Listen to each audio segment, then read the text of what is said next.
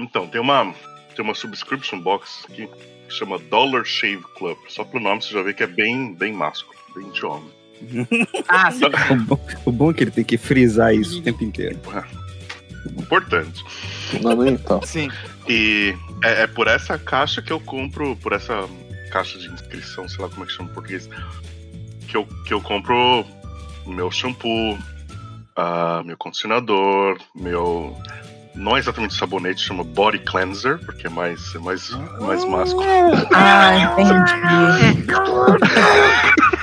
Faz sentido, E faz. aí, e aí tem os. E aí, né, esses são os básicos, e aí eu sempre acrescento uma coisa ou outra que é de necessidade, tipo o, o beard oil, né? O óleozinho pra barba. Tem o. o- tem, um after, tem um aftershave, que é o mist, é tipo uma. É uma, uma névoa, uma névoa. e aí agora, e agora eu acrescentei um, um creminho pra mão e o. E o batomzinho, não, batom não. O Batom? não.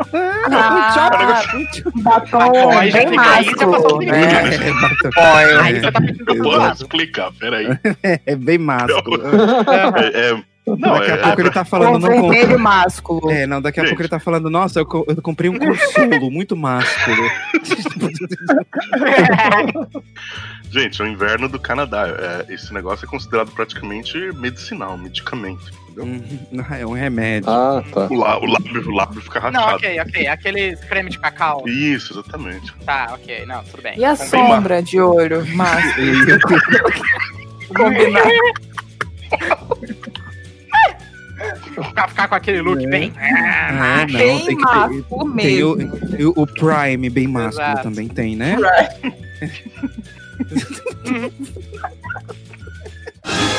As organizações Groselha orgulhosamente apresentam Olha que beleza, né?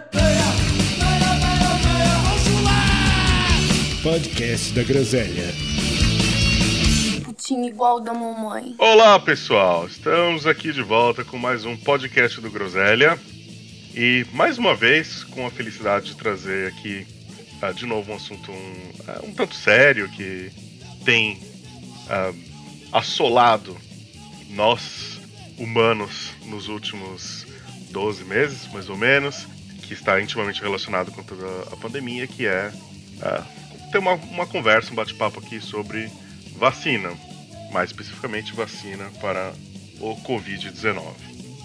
E aqui comigo hoje nós temos o Burza, Fala Yuri, estamos aí para essa discussão aí, falar sobre a vacina, sobre o que, que vai ter de novidade aí pra gente. o Bruno E aí, gente, beleza? Eu não virei jacaré ainda, mas eu espero virar em breve. nosso querido maestro Boggs, Existimos enquanto a tia se vacina. o Mário Muito boa noite, gente. Eu estou aqui com meu bumbum prontíssimo pra picada do jacaré. a Nanda sempre acompanhando de butuca ali nas, nas trincheiras. Opa, bola não. E hoje nós temos um convidado mais do que especial, que nós chamamos especificamente para ajudar a gente nessa hercúlea tarefa, que é para falar sobre vacinas, já que nenhum de nós aqui é- tem um grande domínio do assunto, que é o nosso querido Lucas Rosa, cientista biomédico e divulgador científico nos canais Mural Científico e Nunca Vi um cientista participante aí do grupo do Science Vlogs Brasil, né, que é um grupo, um conglomerado de canais tipo, de divulgação científica de enorme peso e sucesso. E devo dizer, especialmente agora, durante toda essa crise, acho que teve uma contribuição ah, violenta ah, desse grupo. Fala aí, Lucas. E aí, pessoal, tudo bom? É especial, é uma forçadinha de barra, mas tudo bem. Tudo bem, tamo aí, tamo aí na, na medida do possível. É muito prazer, todo mundo que tá, tá ouvindo o podcast. Meu nome é Lucas Rosa, eu sou tudo isso aí que o, que o, que o Yuri falou. E vamos falar sobre esse pandemônio que é viver no Brasil em 2020, no meio da pandemia. Valeu, valeu, Lucas. Muito obrigado por estar participando, por ter tirado tempo. Uma tarde, noite de sábado aí, que ah, nosso tempo de lazer tem sido cada vez mais precioso, né? Em tempos de, de tanta ansiedade ah, e depressão, por que não? Ah, eu queria dar um, um pontapé inicial aqui e, e eu vou voltar aqui para as raízes do assunto, meio, bem, meio, meio pro bem básico, ah, pro caso das pessoas que estão assistindo a gente não, não, não terem nenhuma uma, uma base sobre vacina, você acha que você pode contar pra gente mais ou menos o que é uma vacina? Qual, qual é o princípio de uma vacina? Por, co, como ela funciona de um modo geral? Né? Por que vacinamos? Ok. Uh, vacinas, elas são a melhor forma que a gente tem de proteger uma população grande contra uma doença. Uh, as vacinas, elas funcionam basicamente como se elas fossem uh, instrutores para as nossas defesas naturais do nosso organismo. Todo mundo tem um sistema imune, uh, que é o sistema que o nosso corpo tem para se defender de ameaças que vêm de fora. Ele é capaz de reconhecer coisas que não são naturais do nosso corpo e combater essas coisas através de diversas, diversas células, diversos componentes que ele produz, etc. E a vacina, ela vai servir justamente para treinar esse sistema imune para reconhecer uma ameaça para que ele possa agir mais rápido e mais forte quando essa ameaça chegar, de fato. E então basicamente é, é assim que a vacina funciona. Geralmente você apresenta para o seu corpo alguma coisa similar a esse é, organismo ou enfim a essa coisa que, os, que a vacina quer combater e o seu organismo vai lembrar dessa coisa desenvolver defesas contra ela, já preparadas, e mobilizar essas defesas de maneira mais rápida quando você entrar em contato de fato com a ameaça, no caso, o vírus. Ótimo. Um, então, é, então, como você disse, é um, é um, é um bom jeito de treinar né, o nosso corpo a estar preparado para esses ataques. Uh, se, se, ninguém mais uh, tiver alguma coisa para acrescentar, eu queria pular para as diferentes tecnologias de vacina, porque, se eu não me engano, o meu conhecimento aqui é bem é, é raso a respeito, né? É mais de um curioso do que de um estudioso. Mas, se eu não me engano, até, até então, a gente tinha basicamente uma tecnologia de vacina, né? Que era partes do vírus inativado ou partes do antígeno desativado.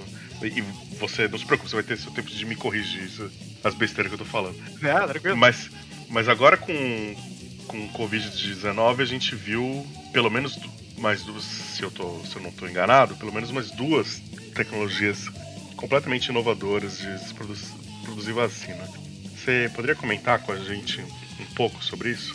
Sim. É, de fato, a gente está vendo o surgimento de um novo tipo de vacina. Mas primeiro vamos falar da. da...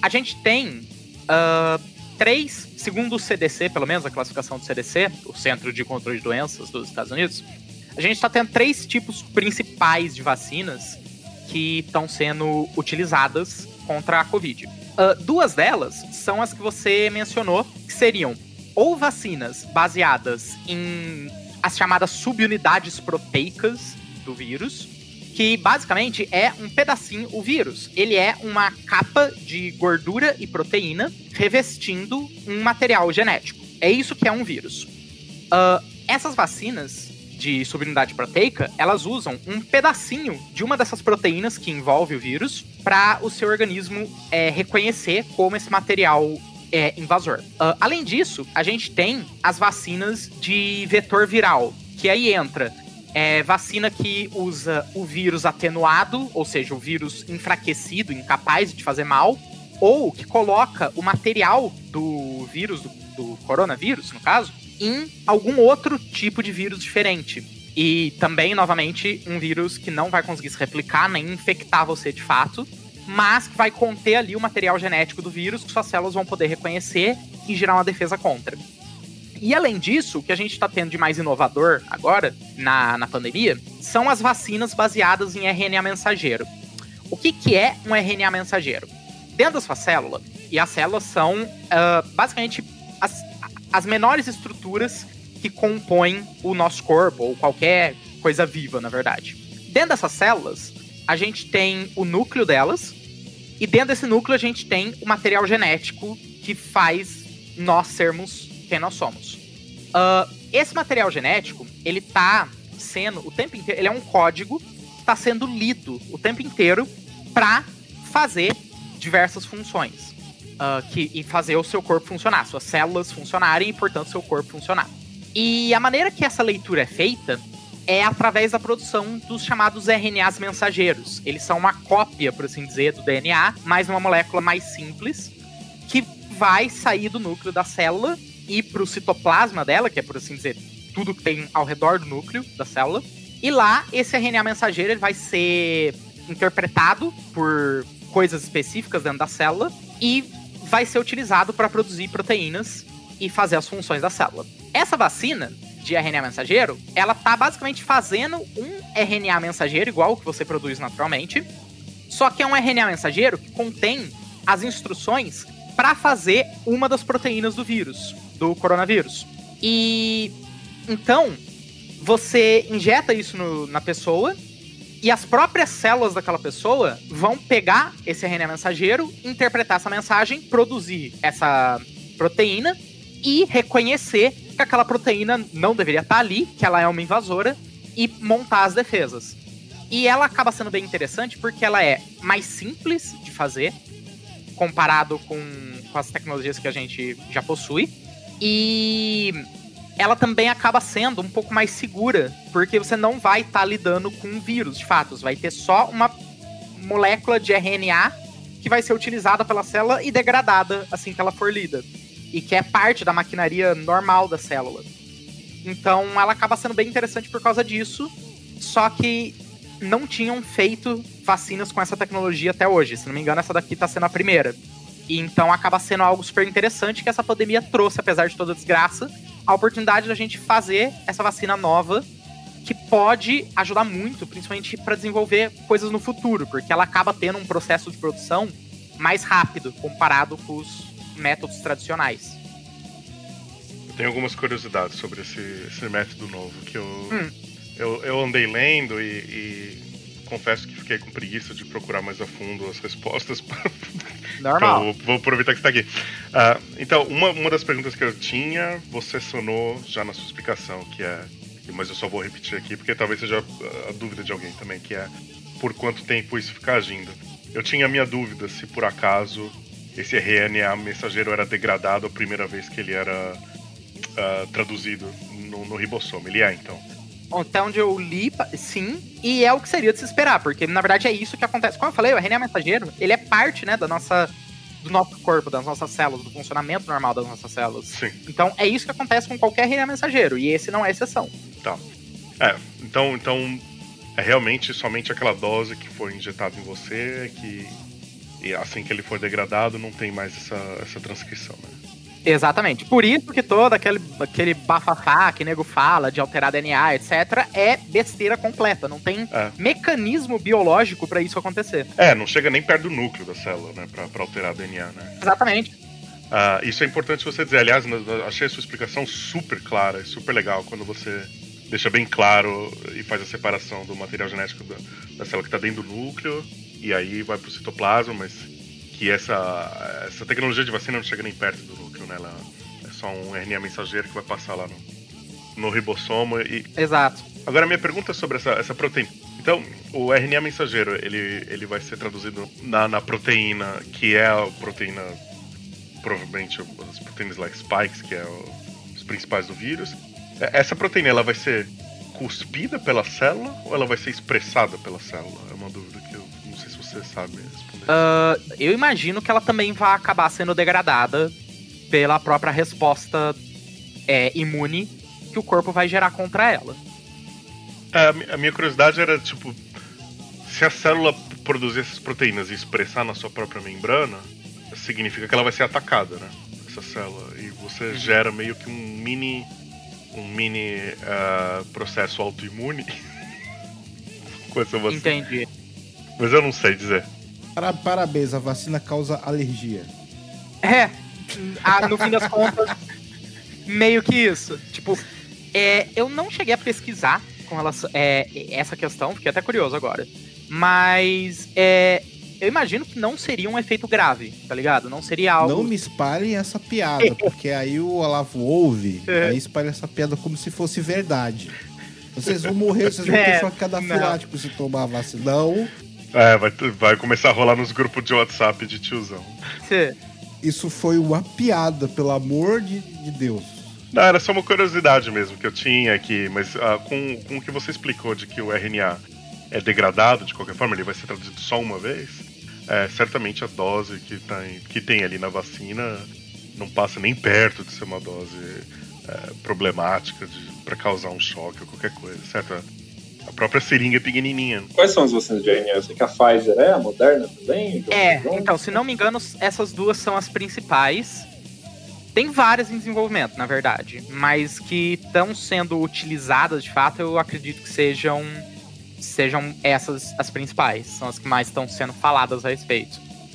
E essas vacinas com essa tecnologia de RNA mensageiro, é, você falou que é uma, uma, uma forma mais rápida de produção, mas ela é, uma, ela é também uma tecnologia melhor para começar do zero? É, vamos supor se amanhã aparece é, um outro vírus igualmente é, problemático, mas que não é nem parente do, desse coronavírus, e a gente tem que começar do zero. Ela também vai ser um desenvolvimento mais rápido do que tentar as tecnologias mais tradicionais? Até onde eu fui capaz de, de ler, parece que sim. Ah, tanto por uma questão de simplicidade mesmo, quanto até por uma questão de laboratorial, no sentido que, por exemplo, se você vai trabalhar com coronavírus, você precisa ter um laboratório de biossegurança nível 4, que é o maior que tem. E tem países inteiros que não tem isso.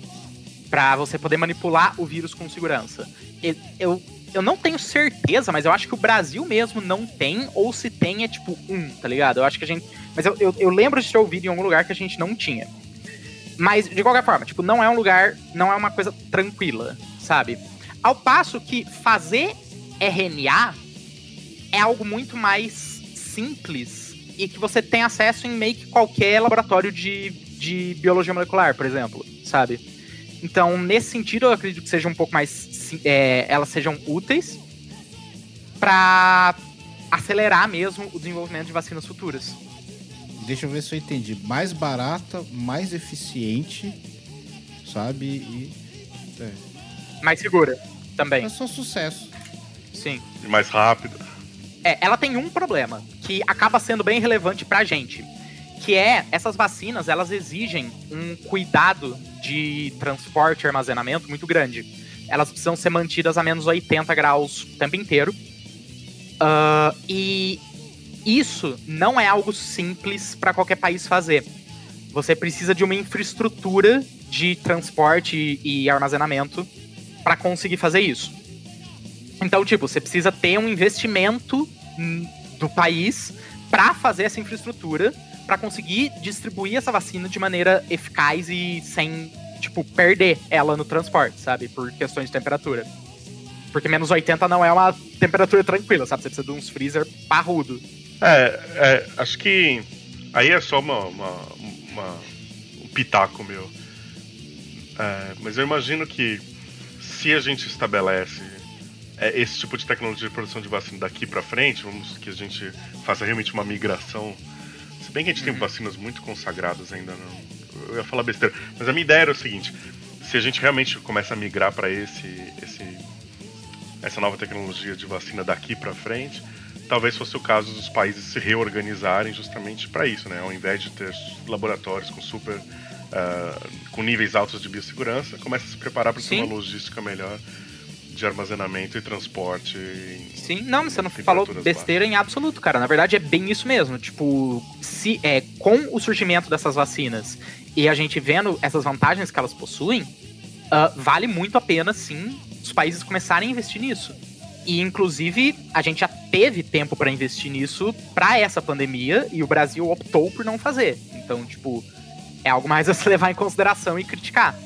Mas com certeza, tipo, é algo custoso, difícil, mas que pode preparar a gente pra pandemias futuras. Ó, eu, eu não entendi a reclamação com o negócio de temperatura. O negócio é, é só estocar em Curitiba. Menos 80 graus, o curitibano tá andando de biquíni na praça. É, se a temperatura de Curitiba for como um curitibano fala, é isso mesmo. Exatamente. Resolvemos o problema. Daí a gente faz o contrário, ao invés de escoar a vacina pro resto do país, a gente escoa as pessoas pra Curitiba pra se vacinarem. É logi... Fica mais barata a logística. Mas aí qualquer coisa que for parar em Curitiba, se ficar no centro de distribuição de Curitiba, a gente É. não recebe isso tão cedo. Puta, tem essa também. Cai no buraco negro, né? Ah, tem isso. Já basta tudo ir pra lá. É, não. Se cai no centro de distribuição de Curitiba, amigo, você esquece. Eu dei uma pesquisada, aliás, ô Yuri, na questão que você tinha perguntado sobre a, a célula expressar ou não a proteína. Hum. Parece que expressa sim. Eu não vi falando o que acontece com a célula, mas eu imagino que foi o que a gente acabou discutindo mesmo. Tipo, uma inflamaçãozinha e, e- e boa, sabe? É, deve ser, deve ser um número extremamente reduzido mesmo, né? Sim. Comparado com o ataque de um vírus, deve ser. Ah, não, sim, né? Não, não tem comparação. Não tem comparação. Ah, e uma, uma- eu, uma- algumas das coisas que eu li, pelo menos no começo, lá da- de quando começaram a falar de vacina, lá em. Já começaram a falar de vacina bem cedo, na verdade, né? Junho, julho já estavam falando de vacina ah, de 2020. Que uma das razões pelas quais. ah, bom, du- duas razões, vai, que eu li que a gente conseguiu desenvolver essas vacinas tão rápido. Uma, que existiam já algumas vacinas que era praticamente metade do caminho para essa, que acho que era vacina para MERS e para SARS, que já estavam que pegar elas e, e, e modificar para esse Covid, para esse vírus, não, não era um, não era como começar do zero. E outra, acho que é o mais óbvio, que é nunca houve uma injeção de fundos, de dinheiro e recursos em desenvolvimento de vacina numa escala global como, como houve dessa vez. Ah, mas é só isso? Ou, ou o fato da gente começar a empregar essa nova tecnologia também teve um papel importante nessa velocidade? Não, eu diria que são principalmente esses dois fatores mesmo que você mencionou, porque eu fiz um vídeo sobre isso, inclusive, é o último, na data de gravação desse podcast, é o último vídeo que eu publiquei no canal, eu acho. Mas, não, mentira, mas enfim, é um dos vídeos mais recentes lá do Moral Científico. E, mas os dois principais fatores são mesmo esses que você falou. Primeiro, a gente já tinha tido o SARS-CoV-2, ele se chama 2 por um motivo, porque já teve o SARS-CoV-1 lá em 2003, que é que foi o, o vírus da, da SARS. E ah, naquela época não deu merda, do nível que deu agora, mas já deixou os cientistas de orelha em pé que um vírus desse podia causar uma pandemia desse tamanho. Então, o vírus, SARS, os, os, os coronavírus da família SARS, etc., nem sei se família é o termo certo, não sou biólogo, enfim, é, eles já estão sendo estudados há bastante tempo. Tanto que os cientistas já sabiam que o, esse vírus estava circulando nos morcegos ali na região de Wuhan. Tipo, essa tragédia, ela já foi anunciada. É que pra variar, as pessoas não prestam tanta atenção no que o cientista tá falando. Mas, então, justamente por causa disso, já tinha muito estudo sobre como esse vírus funcionava, ah, qual era é, a estrutura dele, da proteína spike, etc. Então a gente já tinha um trabalho de base que permitiu a gente não partir realmente do zero na hora de começar a fazer a vacina. E segundo o que você falou, quanto mais dinheiro você, botar em alguma coisa, mais rápido ela vai ser feita. É mais é, fácil fica pra gente reunir os, pe- os pesquisadores que precisam para fazer os estudos, reunir os voluntários que precisam fazer o estudo, produzir a vacina experimental, distribuir, etc. Com dinheiro, tudo isso fica mais fácil. Então foram esses os- dois principais fatores que realmente ajudaram a, a essa vacina sair tão rápido. Porque eu lembro que a expectativa, a expectativa normal de desenvolvimento de uma vacina era- eram cinco anos. É. né? O recorde anterior foi dois anos, que foi do Ebola. Ou seja, Se não me engano, foi quatro. Se não me engano, foi quatro. É, ou, seja, a- ou seja, a gente fez a metade da metade do tempo. Sim, exato. É, eu lembro que eu, eu vi uma entrevista do Dimas Covas, lá, que é o diretor do Butantan faz um tempo, e ele tanto respondeu isso sobre a, velocidade das vacinas, né? Como por que, que o Butantan usou essa tecnologia, né? Então ele explicou exatamente isso, que ó, já haviam pesquisas de muito tempo sobre o, sobre o SARS-CoV, e o que se fez foi substituir o vírus, né? Sim. E essa tecnologia de vírus inativado já era uma tecnologia que o Butantan dominava há muito tempo, então era muito mais simples de incorporar isso, né? Sim. Não, não, não, porque esses biólogos ficam estudando coisa inútil, aí, aí- aí Exatamente. fica gastando verba com, com doença que não precisa. Ah, Exatamente. Até ano passado, pesquisa sobre o SARS-CoV-2 era meramente pesquisa sobre um vírus que existia na natureza e infectar morcego. É. Muita gente consideraria isso inútil, até que essa porra pulou pra seres humanos e destruiu a economia global. Eu vi um, eu vi um desses estudos, aliás, deve ter circulado por todo mundo, né? Não deve ter sido só eu que vi. Mas era um desses, acho que era de 2011, ou seja, 10 anos atrás, justamente falando do desse vírus, desse coronavírus, do, do SARS-CoV-2. Sim. é, em alta carga viral nas, nas populações de morcegos do, do sul, sudeste da, da China, ou, sul, sudeste asiático em geral, e, e inclusive na, na, na, nas considerações finais do trabalho, o cara fala, ele fala, considerando a alta carga viral e a, o fluxo gênico desses, desses vírus nessas populações e os mercados, né, os wet markets, é, isso é uma tragédia esperando para acontecer, uma bomba relógio. O cara fala isso nas considerações finais do paper publicado, cara. Exato. Dez anos atrás, o cara já avisando. É aquilo, né? Todo filme de desastre começa com a galera ignorando o cientista. Muito bem colocado é isso mesmo. Não, não, mas pelo amor de Deus, o- a galera que, que ignora é, é cientista nos filmes tá muito mais inteligente que, que os nossos figurantes de hoje em dia, viu? É. Porque tá complicado. Pior que sim. Tá complicado mesmo. É, não, teve um. e, mudando um pouquinho pra, pra sociedade política, se eu não me engano, todo o protocolo contra, contra a pandemia americano, né, nos Estados Unidos, ele foi sucateado durante o governo Trump, não foi isso? Sim. Que tinha um, tinha um protocolo todo super bem desenvolvido, desde, desde acho que do Bush pai, alguma coisa assim. E aí, eu, na, na, na administração Trump, os caras sucatearam tudo, demitiram a galera geral. Sim, houve muita negligência, principalmente no começo. De- Depois chegou um ponto que a bomba estourou num nível que o cara não tinha mais como mais ignorar.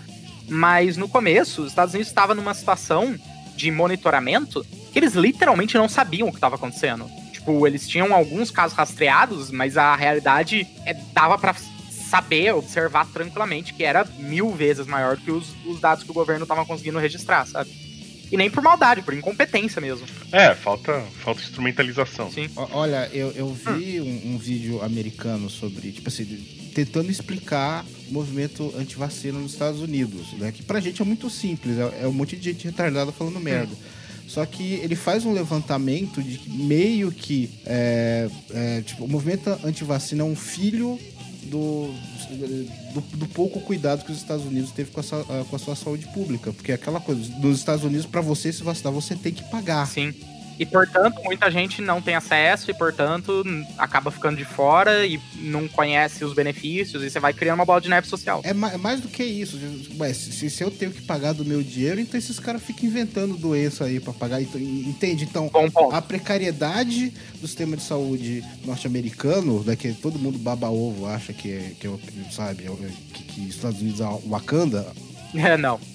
o próprio sucateamento do sistema de saúde criou o movimento antivacina. Sim. E dificultou muito o rastreio da Covid no começo também. Porque o Atila ba- bateu bastante nessa tecla. Lá, se você ia é, fazer o exame, etc., você tinha que pagar, era caro pra um cacete. Então a galera não ia. Se você tava com os sintomas, você seguia com a sua vida. Exatamente, fica em casa e morre em casa. É. Até escondia, né? Pra ninguém nem tentar forçar o cara a ir atrás de exame e tratamento, porque não tem grana, né? Pra... Exato, ainda perder dia de trabalho, daí não recebe, porque eles recebem por dia lá. Então, tipo, o sistema de saúde americano é muito fodido, de verdade. A gente tem que agradecer muito pelo SUS que a gente tem aqui, por todo o aparato de saúde pública do Brasil, que é referência internacional e sempre foi. A, a gente assiste Dr. House e, e acha que é um absurdo o que acontece lá. Os americanos que querem viver no mundo do Dr. House. Pelo menos pelos médicos.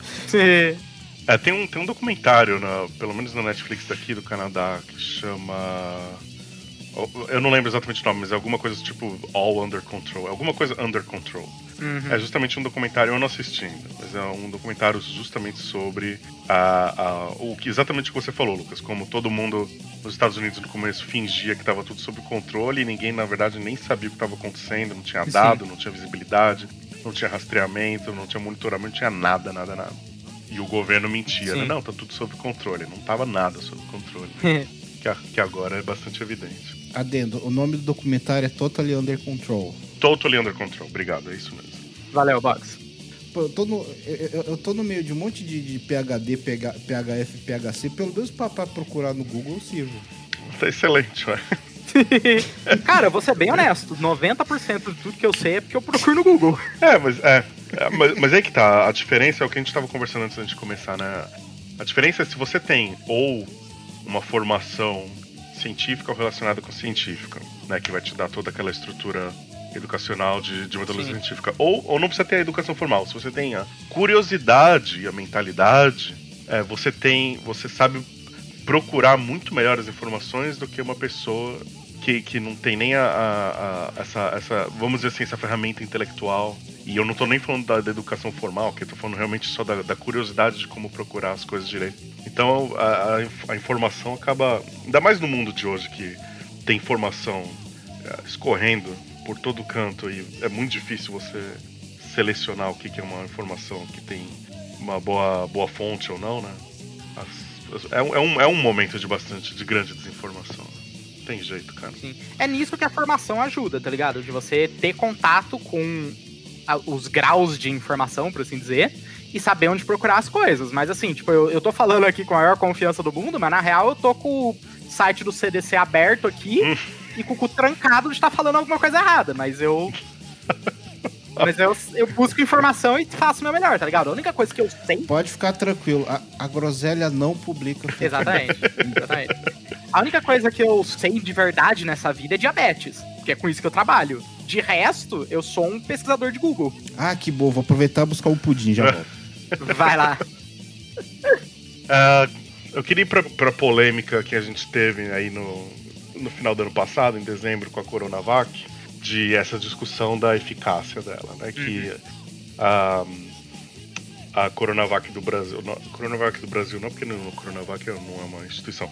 Mas a, a Sinovac não queria que os, os dados do Brasil fossem publicados, porque queria publicar todos mundialmente ao mesmo tempo, porque estava tava acontecendo em mais de um país ao mesmo tempo. Aí, de repente, a Turquia publicou ah, na frente, né? Não sei, não sei se eles quebraram o contrato com a Sinovac ou não, mas eles, e aí deu uma eficácia para eles lá de 80 e não sei quantos por cento.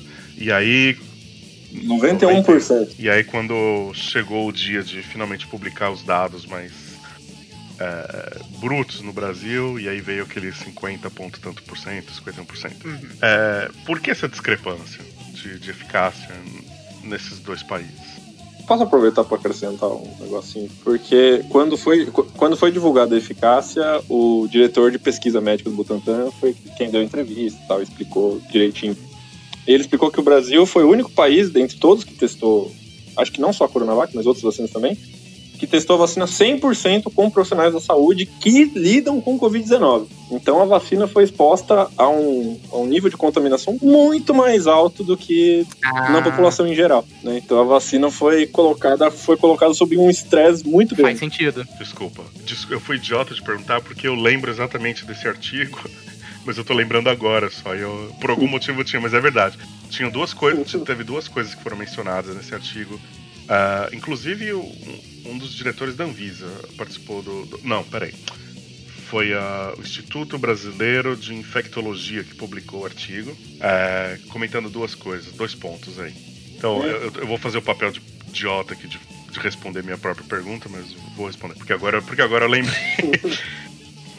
Então, há duas coisas que foram mencionadas por eles. Uma é exatamente isso que o Bruno falou, que já faz uma diferença absurda, certo? Que ele, é, as populações em, em que as vacinas foram testadas são completamente diferentes e a população do Brasil foi a única que foi testada exatamente na galera que tá na linha de frente ali, né? Que é, foi uma população normal na Turquia e no, no Brasil foi praticamente a galera que tá lambendo maçaneta de porta de UTI de Covid o dia inteiro. né? Sim. É, eu pesquisei aqui e é isso aí mesmo. É isso que o diretor do, da, da AstraZeneca falou também. Da AstraZeneca não, da Sinovac. Sinovac. E a. Um, be- um beijo pra você que tá ouvindo esse podcast almoçando. E o segundo ponto que eles levantaram, e isso eu não fazia ideia, cara, e eu achei meio absurdo.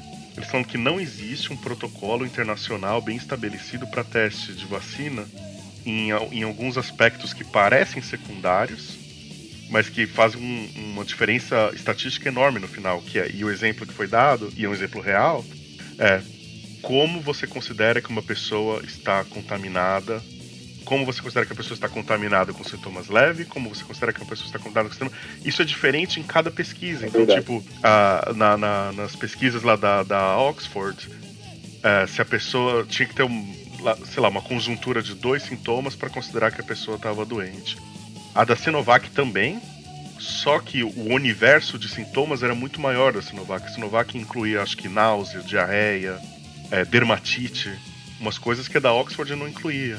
Então você tem uma população muito maior, estatisticamente falando, consideradas doentes e contaminadas na pesquisa que foi feita pela Sinovac, e do que pela Oxford. Então, e, o, e o- eles mesmo nesse artigo eles falaram assim a, a eficácia das duas é, uma, uma publicou 50%, outra publicou. Quanto era? 60%, 70% da, da Oxford? É, 70, É. 78, acho. Ele, eles até falam que É. matem- matematicamente é, pode ser considerado a mesma coisa, porque as diferenças de metodologia são Sim. absurdas. E muita gente menospreza essa figura de 50%, mas, mano, tipo, tá dentro do que a OMS exige e do que seria e do que a gente precisa pra resolver a situação da pandemia, sabe?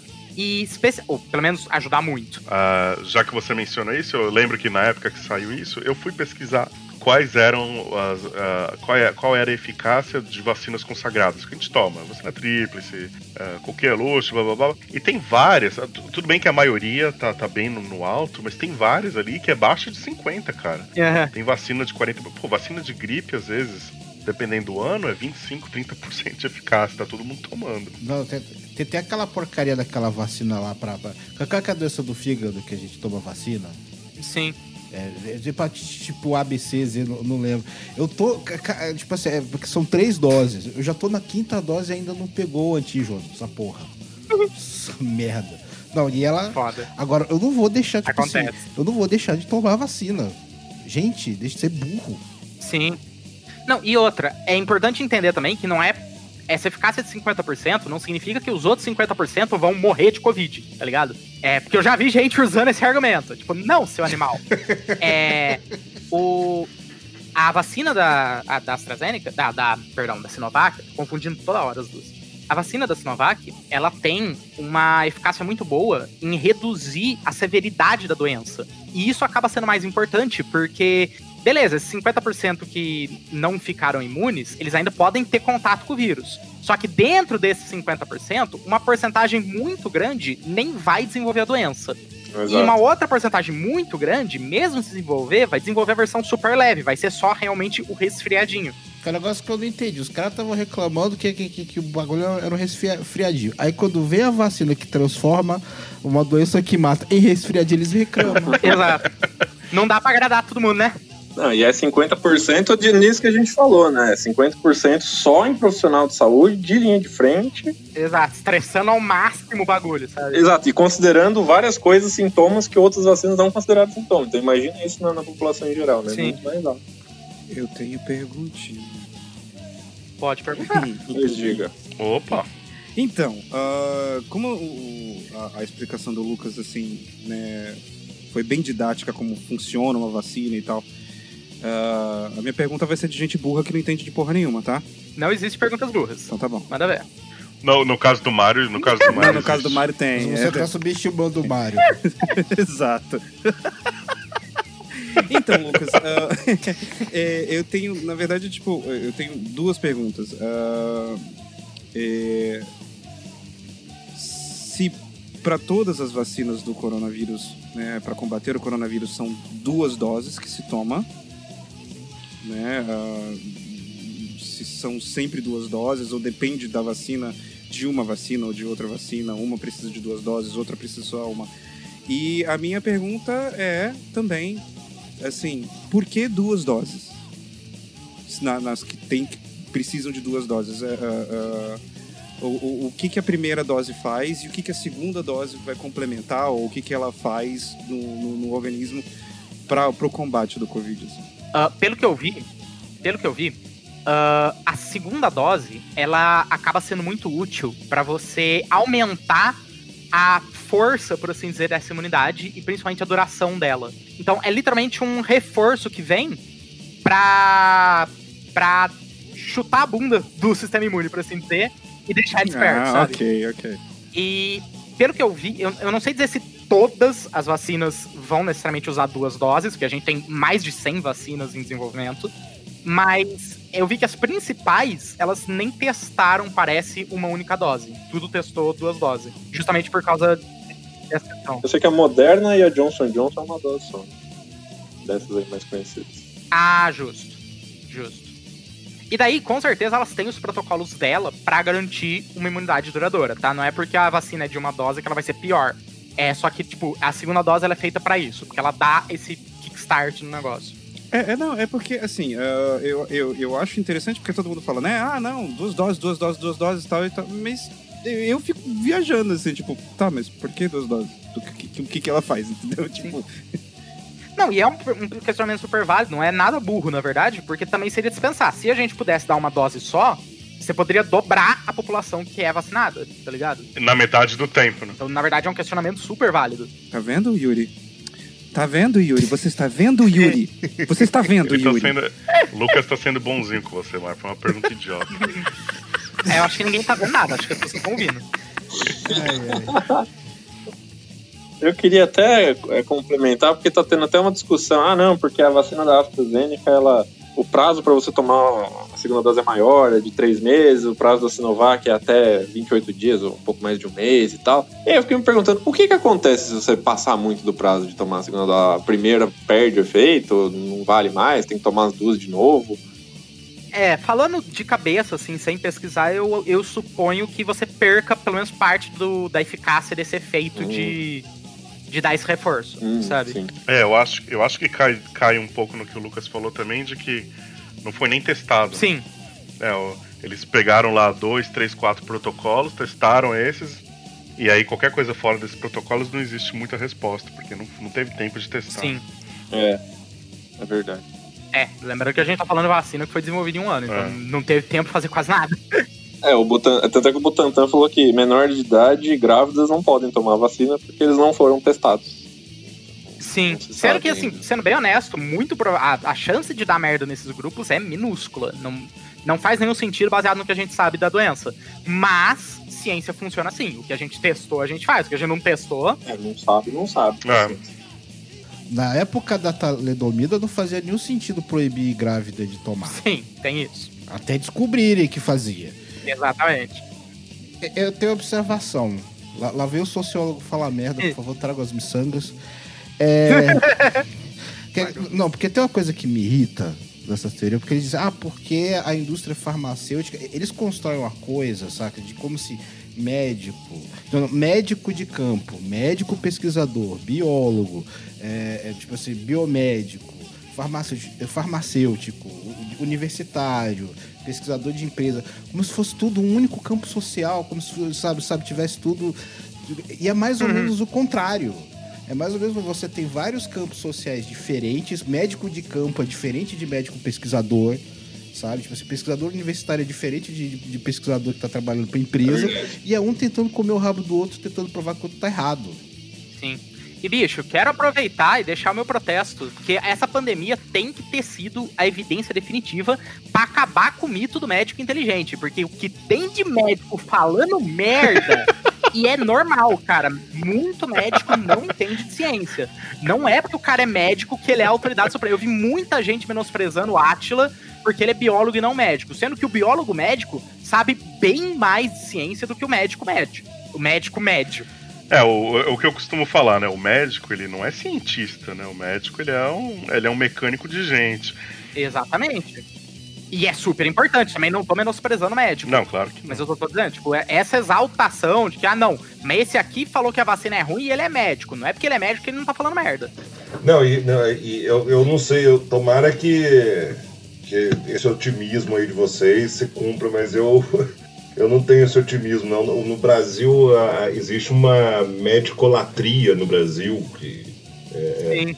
se, se pegar um especialista, às vezes você vê um médico falando até de coisa que não é da área dele, a pessoa acha que, tá, que ele sabe mais que todo mundo. É, um ortopedista, um ortopedista falando. Não, não, é, é, é porque a gente tem essa, esse mito de que o, o, o- médico ele é uma carreira real, uma carreira nobre, né? Se Sim. se- se você vai, se você vai no, no- no- no- na literatura brasileira, você vê que, o- que os chefes da cidadezinha lá são o, prefe, são o prefeito, o padre e o médico. O advogado. Né? Exato. É, na, na minha cidade, assim, só pra constar, né? Acabou o, o- o último prefeito que ficou oito anos era médico e o anterior a ele era médico também, quer dizer, foi 16 anos de, de médico no- na prefeitura da cidade. Hum, sim. Ah, voltando um pouco na eficácia da Sinovac, teve um- tem uma coisa que é importante mencionar também. Não só a parte óbvia, né, que o Lucas e o Bruno mencionaram, que é tipo, Meu, você vai tomar essa vacina, tem quase chance zero de você desenvolver a doença de forma grave ou, ou morrer. Sim. Mas é importante lembrar também que as pessoas esquecem o tempo todo que essa é uma, é uma pandemia que afeta muito mais os sistemas de saúde, né, do que o indivíduo. Sim. Então, se você tem uma vacina que impede as pessoas de procurarem ou de precisarem de atendimento médico, é, você simplesmente eliminou essa parte do problema da pandemia. Aí sim vai mais para a questão individual de paciente e qual é a gravidade que vai desenvolver. Porque vamos lembrar que essa pandemia não mata somente as pessoas de Covid, né? Ela mata as pessoas que precisam do atendimento que está sendo tomado por quem está sendo atendido por Covid. Pois é. é o, é o, class, o caso clássico agora do oxigênio lá de Manaus.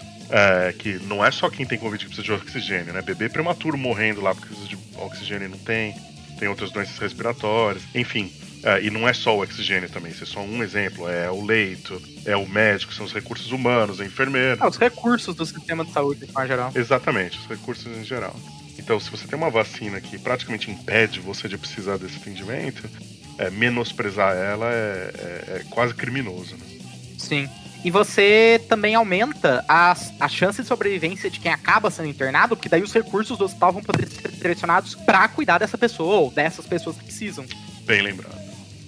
Sem precisar colocar ozônio no rabo do cara. É, Exato. exatamente. Essa história do ozônio, cara. Gente, essa história do ozônio é a, é a coisa mais louca. Eu, é, a é, é baseado em porra nenhuma, porque o cara que descobriu o ozônio achou que o ozônio tinha um cheirinho gostoso. Então isso aí deve purificar alguma coisa. Tipo, tem zero evidência de porra nenhuma, saca? O negócio. Os, caras enfiam essa porra do. Uma porra de um gás tóxico extremamente oxidante no rabo. Sim. Se não me engano, o ozônio ele até tem uma atividade de fato de esterilizar ambiente, etc. Você- pode usar pra isso. Mas é o que você falou, tipo, agora, pra um, pra um sistema vivo, pra um organismo vivo, a coisa é bem diferente. Você tem que levar toxicidade em consideração. Fogo também é bactericida. Vamos enfiar umas brasas de fogo no rabo pra ver se funciona? Exatamente. É, Exatamente. UV, né? Luz UV, ultravioleta, que a gente É. usa pra esterilizar coisas. Põe UV no olho lá, ver o que acontece. Exatamente. Exatamente. E o, e o Yuri tocou no, no X da questão, que a, a função principal da vacina é o quê? É você levar praticamente zero a quantidade de mortes e você desafogar o sistema de saúde. Se você, sei lá, ah, 50% das pessoas vão desenvolver sintomas leves. Tá ótimo, cara. São 50% das pessoas que não vão precisar ir no hospital, não vão precisar de atendimento, não vão precisar de UTI. E você resolve o problema. Exato. Aí vê, o- aí vê o Playboy e fala: Ah, mas eu tenho plano de saúde, tô cagando. Hum. É, tô cagando, eu tenho plano de saúde. Você acha que eu vou ter esses problemas de, de, de hospital cheio? Eu tenho, tenho plano de saúde, é. Ah, não é assim não, Mas teve, Pois é. mas teve em São Paulo na primeira onda, teve, não teve? Não, e a rede privada, a rede privada lotou antes na segunda onda, né? Foi o que mais teve ocupação do que o SUS. Sim. Até mesmo porque a rede privada, ela depende de muita coisa do sistema de saúde que vem da rede pública, que é uma, que é uma coisa que as pessoas não sabem. Sim. Vacinação é tudo SUS, basicamente. Você não tem vacinação privada quase. Não, sa- sangue, sangue é, é- é tudo SUS. Sim. Protejam o SUS, essa, é- essa é a mensagem. Ah, é, sem dúvida nenhuma. Então, é- isso, é- isso é um ponto que eu queria tocar também, que dá tristeza, né? O Brasil poderia ser ou ter sido um dos países mais bem pre- preparados para lidar com a pandemia, com toda a estrutura que o SUS tem, toda a capilaridade que o SUS tem, Sim. fazer testagem em massa, rastrear. E a gente teve tempo pra se preparar também. E a gente teve tempo porque a merda começou primeiro na Itália, nos outros países. A gente teve um mês e pouco pra ver o que tava acontecendo e se antecipar. Exato, exato. O pessoal até fala, ah, porque os caras na Itália foram incompetentes, que eles largaram mão e tal, mas isso hum, ninguém sabia exatamente o que, que o vírus fazia, além da China. E a China é aquela coisa que ninguém sabe muito bem o que acontece lá. E pá, aconteceu na Itália, foi Sim. aquela, aquela coisa, nossa. Lembra que a gente se escandalizando com 700, 800 mortes por dia, né? Meu Deus, morreram 800 pessoas por dia na Itália. É, uma- é uma risada, mas é uma risada tipo, de, de nervoso. É, É, exato, é, rindo de desespero, né? exatamente. O- que- uma, uma coisa que me assusta é o seguinte: patriotismo, pra mim, a minha pátria é o meu povo. Sim. Sabe? São, são pessoas, não é, não- é ficar batendo continência pra bandeirinha. sabe? O que que custa aquele aminal que acha que é presidente e falar assim, ó, vacinação é questão de patriotismo, tá ok? O que que, que custa esse aminal fazer isso? proteja, exatamente, proteja o seu cidadão, seu compatriota, tá ligado? É, é, é, é, seja patriota, vacine-se. Sabe? Tipo assim, é- essa, essa, essa frase podia ter, podia ter salvado a vida de centenas de milhares de pessoas. Só que aquele animal prefere chupar as bolas do Olavo de Carvalho, que, que nem gosta mais dele. Sim. E não é por nada não. Tem dados mostrando que o- as falas do Bolsonaro aumentaram o número de, de internações e mortes, etc. Tipo, eu vi um gráfico, se não me engano era de número de mortes, daquela vez que ele foi na TV pra falar sobre uma das primeiras frases, uma das primeiras declarações que ele deu minimizando a pandemia, eu não lembro agora de cabeça qual era. Mas você pegava o gráfico de morte, assim, tipo assim, dava as duas semanas depois do pronunciamento, que é o período de incubação do vírus, ele saltava, tá ligado? Impressionante. Porque foi aí que a galera. O, o presidente ele é uma autoridade, tá ligado? A maioria das pessoas, eles espera que seja uma pessoa que tem preparo, que tem educação e que tem ah, o- os melhores interesses do povo em mente. E se o cara falou que tá tudo bem, então muita gente vai acreditar que tá tudo bem. Esse, esse pico de, de- A gente tá praticamente se igualando ao, ao- pico de mortes é, anterior, né? A gente, a gente tá. Não dá nem pra chamar de segunda onda, porque a gente, a gente tá numa onda constante. É, a gente teve uma grande onda, uma tsunami. Pois é, só que a gente, tá, a gente tá enterrando agora os mortos do Natal e do Ano Novo. Sim. Ah, é. Ah, é. Sabe? E, e- e ainda tem, e ainda tem gente acha que tá tudo bem. Não, e o Brasil tem uma, tem uma particularidade que, assim, os, os países que estão levando a sério, a segunda onda tá batendo. Vou, pegar aqui, o- aqui o Canadá como exemplo, né? A segunda onda, ela tá batendo muito forte, mas muito mais forte que a primeira onda. Porém, em número de casos por dia. Quando você pega o número de mortes por dia, tá mais baixo que a primeira onda. Às vezes a metade do que da primeira onda. Por quê? Imagino eu. Porque as pessoas se prepararam, o sistema de saúde se preparou, já existem protocolos novos de como lidar com o negócio. Lockdown também. A população, os lockdown. É, ou, ou o público, a população é mais jovem. Ah, ah, exatamente. Muitos dos idosos já morreram na primeira onda, o que é triste. Mas é verdade. E, e no Brasil não, né? No Brasil o número de mortes está se igualando na primeira e na segunda onda. Quer dizer, tipo, não aprenderam nada. É. E o lockdown também tá sendo bem intenso nos países que passaram pelos problemas. Pelo, eu, Tá, a gen- a gente, a gente aqui, pra você ter uma ideia, a gente tá com, com um toque de recolher, inclusive. É, eu tô ligado. Eu acompanho uns criadores de conteúdo de- do Canadá que, que falaram, que mencionaram isso. Tipo, o nego teve que cancelar stream, porque o, o cara que vinha fazer a stream com ele tinha, não, não podia por causa do toque de recolher, umas coisas assim. E é isso que um país sério tem que fazer, tá ligado? Isso. É, não, é- era, era justamente isso que eu ia falar, né? No final do ano, ali na época do Natal, o governador de- do Amazonas recuou, né? Os comerciantes foram lá, protestaram, fizeram pressão. Ele cancelou o fechamento do comércio, tudo, inclusive com o apoio de, de, de Bananinha, da Bia Kisses, etc. E, e aí, 15 dias depois, a gente viu a merda que deu, né? Levado. Aí o, o Calil em Belo O Horizonte. toque de, de recolher aqui no Brasil é, é- é que nem lá em Manaus, é, é toque de recolher os presuntos no meio da rua. É. É, pois é. Mas aí que tá, né? O, o Calil fechou também em BH, a, a, a transmissão caiu, as internações caíram também. E em São Paulo a mesma coisa, né? As internações deram uma caidinha, então ele já deu uma frouxeira. Porque é aquilo, né? É puxa, puxa o freio, solta. Puxa o freio, solta. Puxa o freio, solta. Pra não deixar colapsar. né? Tá, mas que tal não soltar, tá ligado? Que tal frear até o carro parar, daí a gente segue viagem. Agora, uma coisa que eu não vou dizer que a gente ignora, tá? Porque não dá pra ignorar. Mas, assim, muita gente que, que, que furou a quarentena não é porque é bolsonarista nem nada, não. Muita, muita gente furou a quarentena porque é fudido, sabe? Sim. É, mas aí, tem- aí não tem como julgar, condenar. Tipo, você precisa furar a quarentena porque você precisa sobreviver, é o seu trabalho, é o seu aluguel, é a sua comida, aí não tem o que falar, cara. Exatamente.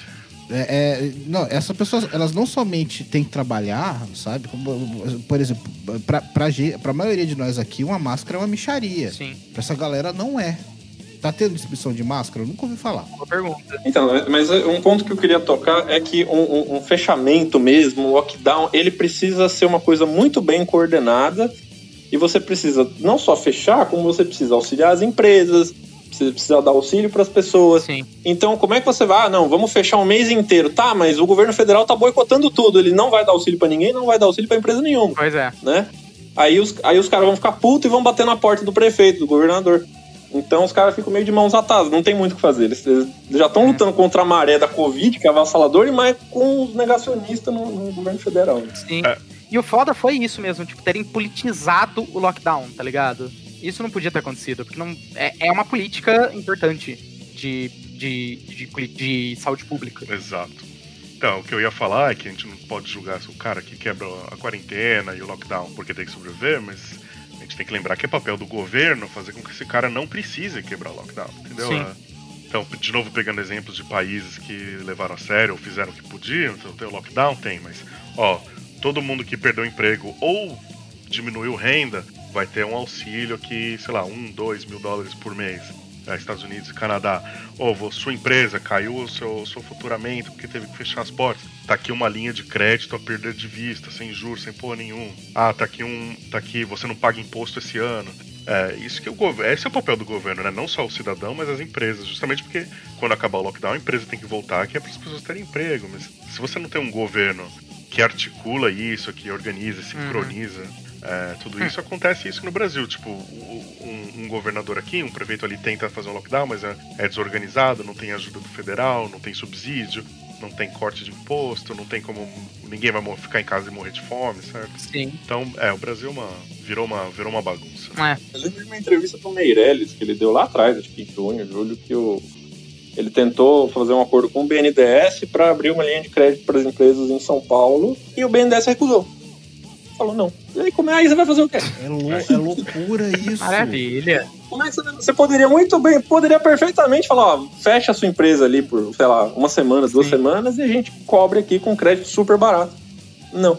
Uma coisa que vai acontecer aqui é, agora que tá chegando na época de declarar imposto de renda, se você tá trabalhando de casa, você vai ter 2 dólares por dia que você trabalhou em casa Legal. por causa da epidemia abatido do seu imposto de renda. É, então, exatamente. Tipo, é esse tipo de política que falta aqui no Brasil, sabe? De incentivo. É, e, mas principalmente, falta postura do governante mesmo. De levar a pandemia a sério, de demonstrar que se preocupa. É, um, liderança, né? Porque isso influencia a população. E, e o Bolsonaro preocupado em armar a população. em- eu não sei mais o que esse governo quer. Agora com essa presidência nova da Câmara e do Senado, ma- mano, tenha medo. Prioridades. Prioridades. Sim. Fazer uma pergunta pro Lucas, que é. Eu acho que é uma pergunta que ninguém, até agora ninguém tem como responder, então é mais, mais opinião sobre. Voltando um pouco para as vacinas, que a gente tá vendo essas mutações aparecerem aqui e ali. Eu confesso que eu não tô acompanhando de perto, então. Eu também tô acompanhando menos que eu gostaria. Ah, É, então, eu não, eu não conheço bem. Não, mas pode falar. A, a minha, a minha pergunta é, é- é, te parece, na sua opinião, que a gente vai acabar, que essa vacina da Covid vai acabar virando como a vacina da gripe? Tipo, todo ano a gente tem que desenvolver uma vacina diferente, e vacinar a população todo ano. Ah. Ou, ou parece que essa. Eu, eu não entendo, eu não sei se a tecnologia é diferente, se as cepas da gripe são muito diferentes umas das outras. Não, o que determina isso, até onde eu sei, pelo menos, é principalmente a questão do quanto que o vírus muda. O quanto que o vírus muta é, a ponto de escapar da vacina. E esse é um ponto interessante porque aí eu tô falando meio que de cabeça e eu não sou especialista nisso, eu tô indo só, assim, conhecimentos bem básicos. Então me perdoem se eu falar alguma besteira. Mas ah, eu acredito que as vacinas até que vão se dar bem porque muitas delas estão focando bastante naquela proteína spike do coronavírus. E essa é uma proteína fundamental para o funcionamento do, do coronavírus. Ele se chama coronavírus porque ele tem essa coroa de espinhos ao redor dele. Essa corona de espinhos. E então é uma proteína muito fundamental para o vírus. Não é um negócio que ele vai conseguir se livrar tranquilamente e continuar sendo um vírus funcional, evolutivamente falando. Então, ah, eu imagino, barra chuto, que essas vacinas não vão perder eficácia tão fácil. Tanto que a gente tá vendo essas variantes surgirem, mas as vacinas continuam sendo eficazes contra ela, contra elas, até o momento. Ah, então é muito isso, tipo, vai depender do quanto que o vírus é capaz de mudar a ponto de escapar dessas vacinas. Ah, mas, mesmo se precisar de uma vacinação é, cíclica, eu não vejo isso como um grande problema, entende? A partir do momento que a gente tem a vacina, modificar uma vacina é muito mais fácil do que fazer uma do zero. Então, e daí viraria campanha de vacinação. A gente já teria algum grau de imunidade inata também, tem isso. de o, o a Covid-19, o, o, o SARS-CoV-2, né? Ele era um vírus muito novo, que a gente não tinha tido grande contato. Até existiam outros coronavírus, mas não similares a esse. Então ele foi um vírus que pegou todo mundo virgem, por assim dizer. Ao passo que agora, a gente já teve esse vírus circulando na população.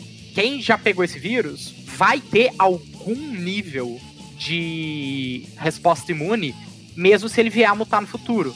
Então a gente não deve ter mais uma pandemia tão avassaladora desse vírus ah, na nossa população. Ao passo que, ao ponto que seria possível a gente simplesmente fazer campanhas de vacinação mais restritas, como as que são mesmo da gripe, etc. Para vacinar os idosos, o pessoal de risco, etc. Mas não necessariamente você vacinar 200 milhões de pessoas a cada dois anos, sabe? É, eu, ia, eu ia até falar, fazer um comentário, me confirma, confirma se, se, se procede, porque se você vacinar a população inteira contra a Covid, você jogar a transmissibilidade lá para baixo, a chance de haver mutação também diminui bastante, né? Porque o vírus vai estar muito mais restrito a circulação dele, né? Esse é um bom ponto. Tem isso também. Quanto menos o vírus tá botando pra fuder, pra, pra usar o termo técnico, menores são as chances de. Menores são as chances dele mudar, dele passar por mutações. Exatamente. Então, de fato, a vacinação já deve podar um pouco isso também. Isso. Um pouco não, bastante. Agora, uma característica que, inclusive, o Pirula faz muita piada é, é- é que esse vírus, ele, uma característica de vírus novo, né, que aparece na população humana, é que ele não sabe muito o que quer. Ele não sabe se ele é pulmonar, ele não sabe se é neurológico, se ataca o estrombo, se ataca a ziquezira. Sim. Quantas. Ataca os três, se dá piolho. A quantidade de sintoma que tem. meu- meu- o meu pai teve, teve Covid e ficou com as perebas, ficou se coçando. Não, mas tem pior que também é real mesmo, cara. Até, até diabetes essa merda, essa merda dá, cara. Porque o. Sério? É, é. Sério, porque ela pode atacar células no pâncreas que produzem insulina, etc. Porque essas células têm o mesmo receptor que tem no pulmão. Então a mesma proteína que ele entra pra, pra entrar no pulmão, que ele usa pra entrar no pulmão, ele consegue usar pra entrar nessa célula e fuder lá. Puta merda! Esse vírus foi. Fê, o capeta tá de parabéns nessa, cara. Puta que pariu. Esse foi bem feitinho, né? É. O capeta que, fe, que, que fez esse troço lá embaixo deve ter conseguido uma promoção foda. É. Sim. O cara tá sentado no troninho de ouro agora. Vai ser o funcionário do mês. Funcionário do ano. mas sim, então, é, mas isso é bem real mesmo, na verdade. Tipo, a gente tá vendo uma, uma diversidade de sintomas muito grande.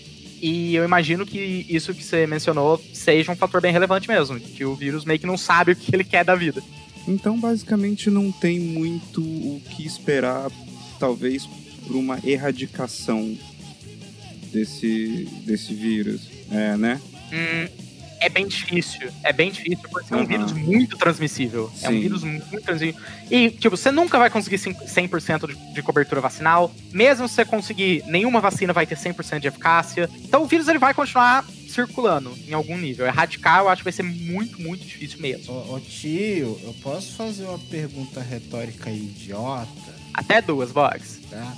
É, é, eu já tive com Covid, eu não preciso vacinar não, né? Na verdade, sim, precisa. Porque a vacinação, a imunidade da vacina, ela é mais forte do que a imunidade que você gera naturalmente entrando em contato com o vírus. Mas aí eu não vou, aí eu não vou pegar, então dane-se. Dane-se se eu transmitir pra alguém. É, tem isso também. Então, não, não dane-se não. Você vai ficar de castigo por ter falado isso. Obrigado, tio. Você é muito legal. De nada. Agora pro teu canto, moleque. Posso colocar mais um assunto? É, eu queria falar sobre a desigualdade das vacinas, porque Hum, se a gente for ver quem já está vacinando no mundo, é o quê? Europa, Rússia, China, Estados Unidos, Canadá e alguns países da América Latina. México, Brasil, Argentina, Chile, Uruguai. uhum. Canadá você tá sendo bonzinho, mas Sério? Não começou ainda, não? começou, mas tá passo de tartaruga, Lucas. Aqui tá muito. Ei, Tipo, quando chega mil, mil vacinas em um dia, o pessoal comemora, cara. Nossa, Tá foda. Saquei.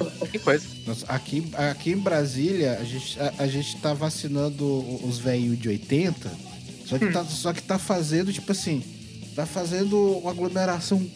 Cara, tá parecendo a micareta da, da maioridade, tá ligado? Os negócios. assim. Eu boto fé que metade dos velhos vão morrer de Covid por, porque ficaram na fila da, da, da vacinação e não se vacinaram, cara. Então é um negócio louco. É, isso aí é má organização. Inclusive, a- eu moro em São Bernardo, né? Eu liguei pra Secretaria de Saúde e eles falaram que é, se, se o idoso já tem cadastro na OBS, a OBS entra em contato para marcar um horário, para justamente evitar a aglomeração, né? evitar de todo mundo ao mesmo tempo. Que é o certo a se fazer. É, que é o certo. É. Mas enfim, mas para complementar o que eu tava falando antes, e enquanto to- esses países que eu citei já começaram, mesmo que esteja devagar, não esteja devagar, você tem os países africanos não começaram ainda, os países, vários países do Oriente Médio não começaram ainda, muitos países pobres não começaram ainda. E aí, né? E aí você tem, você tem, porque você tem escassez de vacina até para os países desenvolvidos, né? A União Europeia tá lidando com puta pepino lá, porque a Pfizer é, é, prometeu mais do que podia entregar, não tá conseguindo entregar, então eles não estão conseguindo vacinar o que deveriam vacinar. né? O Brasil também eh, se, só tem, só depende da Oxford e da Coronavac, né? E aí fica dependendo de insumo da China e tal. E aí é isso. Como é que você, como é que você lida com esse dilema dos países pobres ficam aí até sei lá quando com o vírus mutando e, e se alastrando, enquanto os países ricos estão ali meio, ainda que cambaleante, vacinando todo mundo. Meu filho, eu sou só biomédico, eu não tenho como lidar com esse problema. Não tem nada que eu possa fazer. Ô, ô, o sociólogo, o sociólogo aqui sou eu, cara. E eu não sei. É. Exatamente, você pergunta pro Box. Não, mas falando sério agora, é, isso infelizmente é uma, uma consequência natural de a gente viver no, num sistema capitalista, né? Infelizmente a vida de quem paga mais vale mais. Não na real, mas enfim, você entender, dentro da lógica do sistema Exato. é assim. Inclusive, eu- agora você começou a falar isso e me fez pensar que talvez o Canadá esteja sofrendo, porque ele tem esse pequeno buraco negro chamado Estados Unidos embaixo, que deve estar sugando as vacinas loucamente e, e dificultando o acesso. Porque os Estados Unidos. Lá, os Estados Unidos estão tendo um problema até oposto. De que talvez eles percam vacina por problemas de armazenamento. Porque eles têm tanta vacina que eles não vão conseguir distribuir todas as vacinas e talvez percam algumas por vencimento Exato. mesmo. É, E, e é aquilo, né? Infelizmente é assim que a gente vive e a única solução é comunismo, talvez, brincadeira. Mas Chupa Estados Unidos.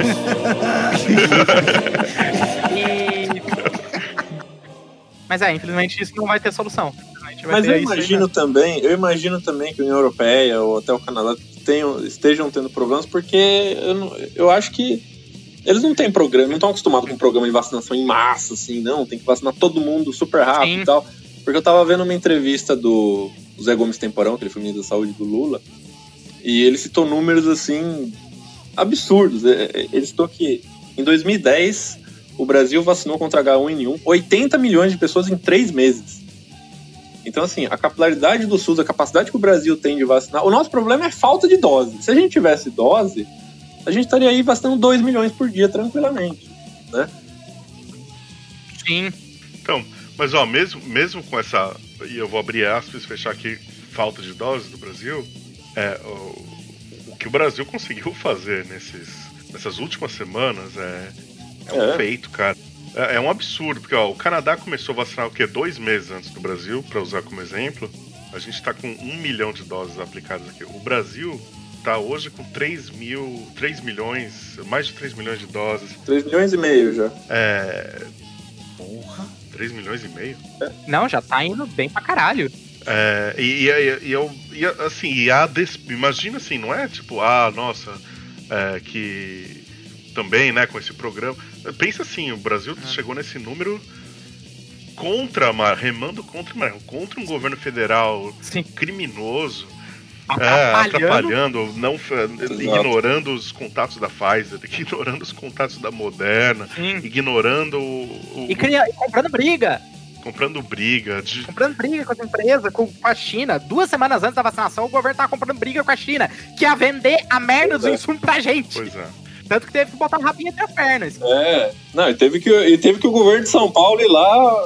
O governo de São Paulo teve que ir lá falar com a China pra liberar os, os insumos que eles não estavam liberando. Sim, não, mas o Bolsonaro também, esses dias ele soltou no Instagram dele uma. Pelo, pelo que eu vi, talvez eu tenha caído em alguma fake news, não sei, mas.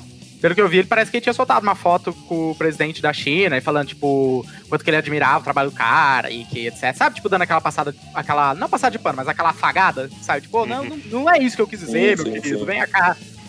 Ela apertou, né? Mas o, o Yuri ia, ia concluir, não ia?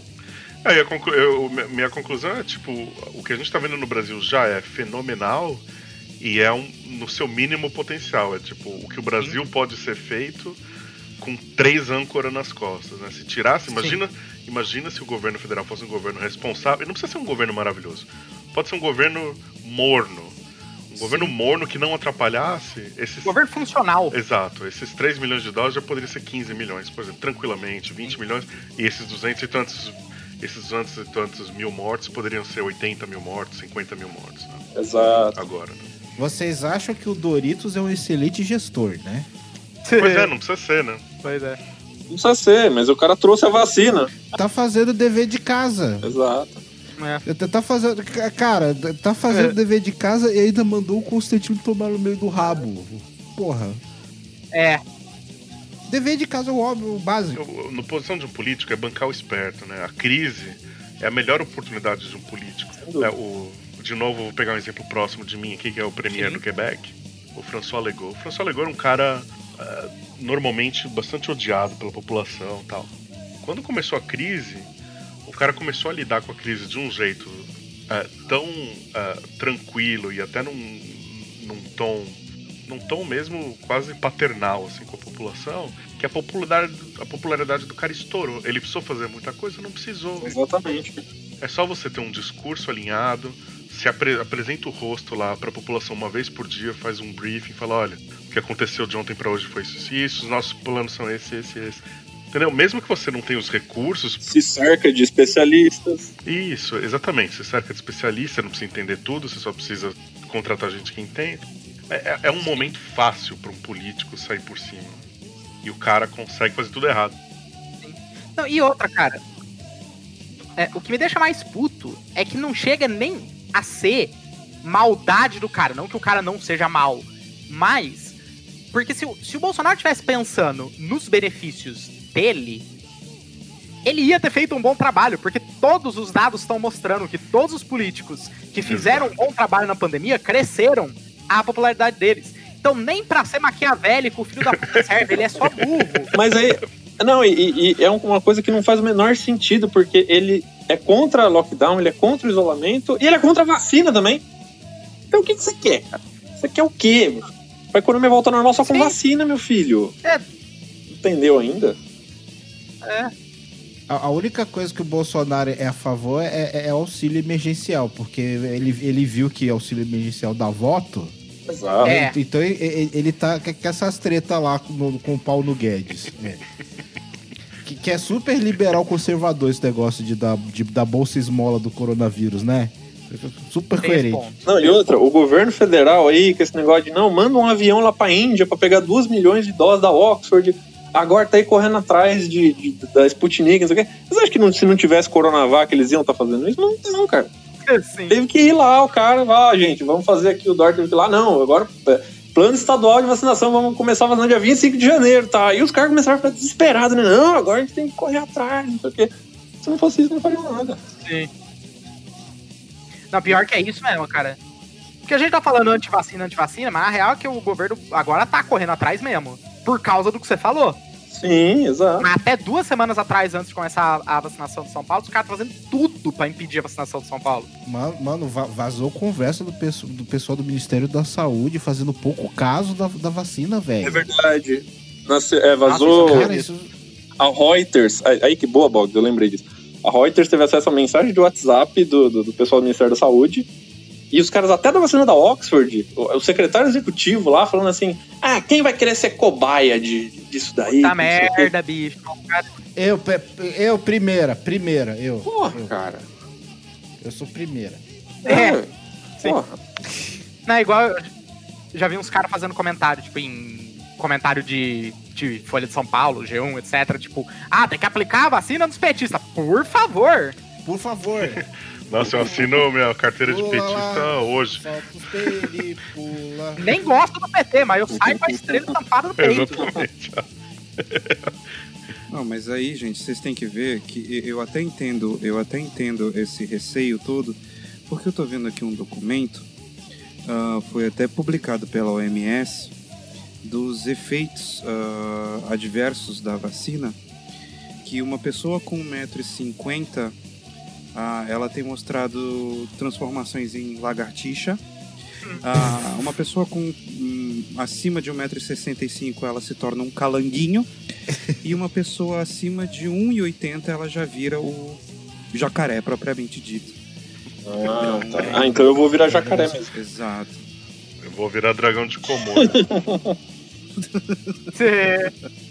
Eu, eu- eu- eu po- eu posso falar uma coisa? Se Sete Belo viesse com bula, ninguém, ninguém chupava. Pior que isso é verdade, cara. Pior que realmente. Tipo, a bula, ela, é- ela, ela é um documento feito pra te assustar, tá ligado? Eu, eu- eu- eu tenho um especialista em diabetes aqui pra confirmar pra se Sete Belo viesse com bula, ninguém chupava. De fato, de fato. É. Porque a bula, ela tem que, por lei, listar tudo que talvez possa sonhar que um dia aconteça, tá ligado? Porque se acontecer alguma coisa que não tá ali, a empresa se fode. Então, tipo assim, ah, alguém tomou. chupou uma sete belo e infartou, tá ligado? No dia seguinte. Ah, não, então tem que estar na bula do sete belo, talvez, quem sabe, cause infarto. Exato. E pelos prognósticos aí, nós só vamos conseguir, pelo menos a gente que é mais novo, só vai ser vacinado. Ou, no, na melhor das hipóteses, no final do ano ou no começo do ano que vem. É. Né? É, é o, é o mais provável. É, saiu, eu lembro que saiu na, numa reportagem na Piauí que o governo recusou três vezes comprar a Coronavac. O Butantan entrou em contato em julho, em agosto, em outubro, e eles recusaram as três. Não compraram vacina da Pfizer. Então, assim, o Brasil vai conseguir produzir a Coronavac e a, e a de Oxford, é, produzir tanto insumo quanto vacina só no segundo semestre, né? A Fiocruz acho que é em agosto e o Butantan em setembro, com a nova fábrica e tal. Então, até lá a gente vai ficar nessa de de, de pouquinha dose em pouquinha dose. Mas quando a gente conseguir ser autossuficiente, aí a vacinação explode mesmo, né? Sim. Porque o Brasil tem uma capacidade grande de vacinação justamente porque ele depende pouco do governo federal, né? São as prefeituras que vacinam as pessoas, as UBS e tal. O governo federal, o Ministério da Saúde só distribui, por isso que tá funcionando direitinho, apesar do, do, do, do- do general pesadelo. Agora imagina se a gente investisse em ciência nessa possível Pois é. e a gente tivesse, por exemplo, des- é, desenvolvido uma vacina própria, nem que não fosse a melhor, mas pra gente mandar, por exemplo, pros países da África que não estão tendo de onde comprar agora. Imagina o quanto de dinheiro que a gente podia fazer com um negócio simples desse. Mas, É. Amigo meu ontem tava contando uma história, não vou mencionar nome nem nada, porque não perguntei pra ele se eu podia contar a história. Mas de um, de um rolo que deu numa, numa, vacina, numa fila pra vacinação de Covid. Ah, eu acho que eram idosos, não eram trabalhadores do, da- da- do sistema de saúde. E quando chegou na vez. E, e a- aquele lugar ele acho que tava com, tava com doses das duas vacinas, da, da Oxford e da Coronavac. E quando chegou na vez dessa pessoa, a, a pessoa perguntou, né? Falar, qual, qual, qual vacina que tem aí? E a enfermeira já de saco cheio, né? Falou, é, é a Coronavac. Aí o cara começou a dar, dar um escândalo, né? Não, mas Coronavac é a vacina, é a comunista, é não sei o quê. E, e, tipo, dando uma lição de moral e tal. E a enfermeira de saco cheio falou: escuta, você quer tomar vacina, né? A Coronavac. Se não quiser, sai da fila, tem uma fila enorme atrás de você. Aí o cara, ah, não, não, pode aplicar, pode aplicar. É, o cu trava, né? É, faz o discurso, fala alto, bate na É, mesa, mas não, aplica aí, aplica a É, vacina é aquele negócio, né? Quem tem cu tem medo. é agora que chega a vingança do profissional de saúde. Não, inclusive eu ia aproveitar de gancho para falar de, de movimento anti-vacina, né? Porque é, alguns meses atrás a aceitação da vacina tinha caído bastante, né? Acho que passou de 25%, pessoas que falavam que não iam tomar. Mas quanto mais a gente foi chegando perto da vacinação começar, e é, inclusive agora, maior a, quantidade de pessoas que aceitam tomar. Então chegou a, as últimas duas pesquisas que eu vi, uma chegou a 79% que vai tomar, a outra passou de 82%. E o Brasil é um dos, é um dos países no mundo com maior aceitação à vacina. Se você for ver a França, eles têm um problema. A França tem um problema muito grande, só 40% das pessoas pretendem se vacinar. Né, Os Estados Unidos têm movimento organizado há muito mais tempo. Então a, a gente, apesar do bolsonarismo e todo essa, esse negacionismo, a gente ainda assim consegue ter uma aceitação bem grande, porque no fim é o que o Yuri falou, né? Bate o medo na pessoa, fica, ah, vacina, vacina, não sei o quê. Só que aí morre um parente e tal, aí o cara, ah, não, não, põe aí a vacina, pronto. Né? E porque a gente sabe que funciona, porque a gente tem essa experiência de o Brasil ter essa excelência em vacinação e a gente já ter visto casos de vacinação bem sucedida ao longo da nossa história. É, é a- o Bra- o Brasil é o país que mais vacina no mundo já há décadas. Sim. A gente Exato. fica. O brasileiro, ele tem uma baixa autoestima muito foda. Porque a gente é muito foda em muita coisa, especialmente nessa questão de saúde É, pra se pública. orgulhar. O Brasil, foi o Brasil era país modelo de combate à AIDS. Sim. mais- Eu lembro que eu e o Bruno a gente ficava conversando direto sobre sobre ah, os prospectos da vacina antes, antes de começar no Brasil, antes da Anvisa apro- aprovar a Coronavac. E o, o, o Canadá já tinha começado a vacinar, né? E eu tava vendo os números do Canadá, vacinava tipo 9 mil pessoas num dia, 8 mil no outro, 10 mil no outro. E eu e o Bruno a gente ia vendo os, qual era a capacidade de, de produção e, e- e vacinação do Brasil. Aí eu lembro, eu falei pra ele, falei assim, ó, quando o Brasil começar a vacinar, em dois dias ele já vai passar à frente o número de vacinas do Canadá, que já tá vacinando há um mês e meio. Foi dito e feito, cara. O Brasil começou a vacinar, foi 500 mil, 600 mil doses, passou imediatamente. Sim. É impressionante, cara, é pra ter orgulho mesmo. Sim, Essa eu não esperava, admito. tem que ter orgulho mesmo. Agora, agora, uma coisa que eu admito que a gente vacilou bonito no começo da pandemia foi, é, tipo assim, a a gente aqui no, no Ocidente, né? Foi desprezar a máscara. Sim, Exato. sim. Porque demonstrou uma ferramenta fundamental, não só para evitar a, a contaminação, mas, mas também para estimular o sistema im- imune e diminuir a carga viral, né? Sim. Mas aí eu tenho que fazer um, um meia-culpa, por assim dizer, porque no início faltava muita informação a respeito. E, e a gente tinha uma perspectiva de uma possível falta de máscaras. Então, tipo, no começo a mensagem era mesmo, e eu mesmo propaguei mensagens assim, de não usa máscara para deixar as máscaras que tem pro profissional de saúde que precisa mais.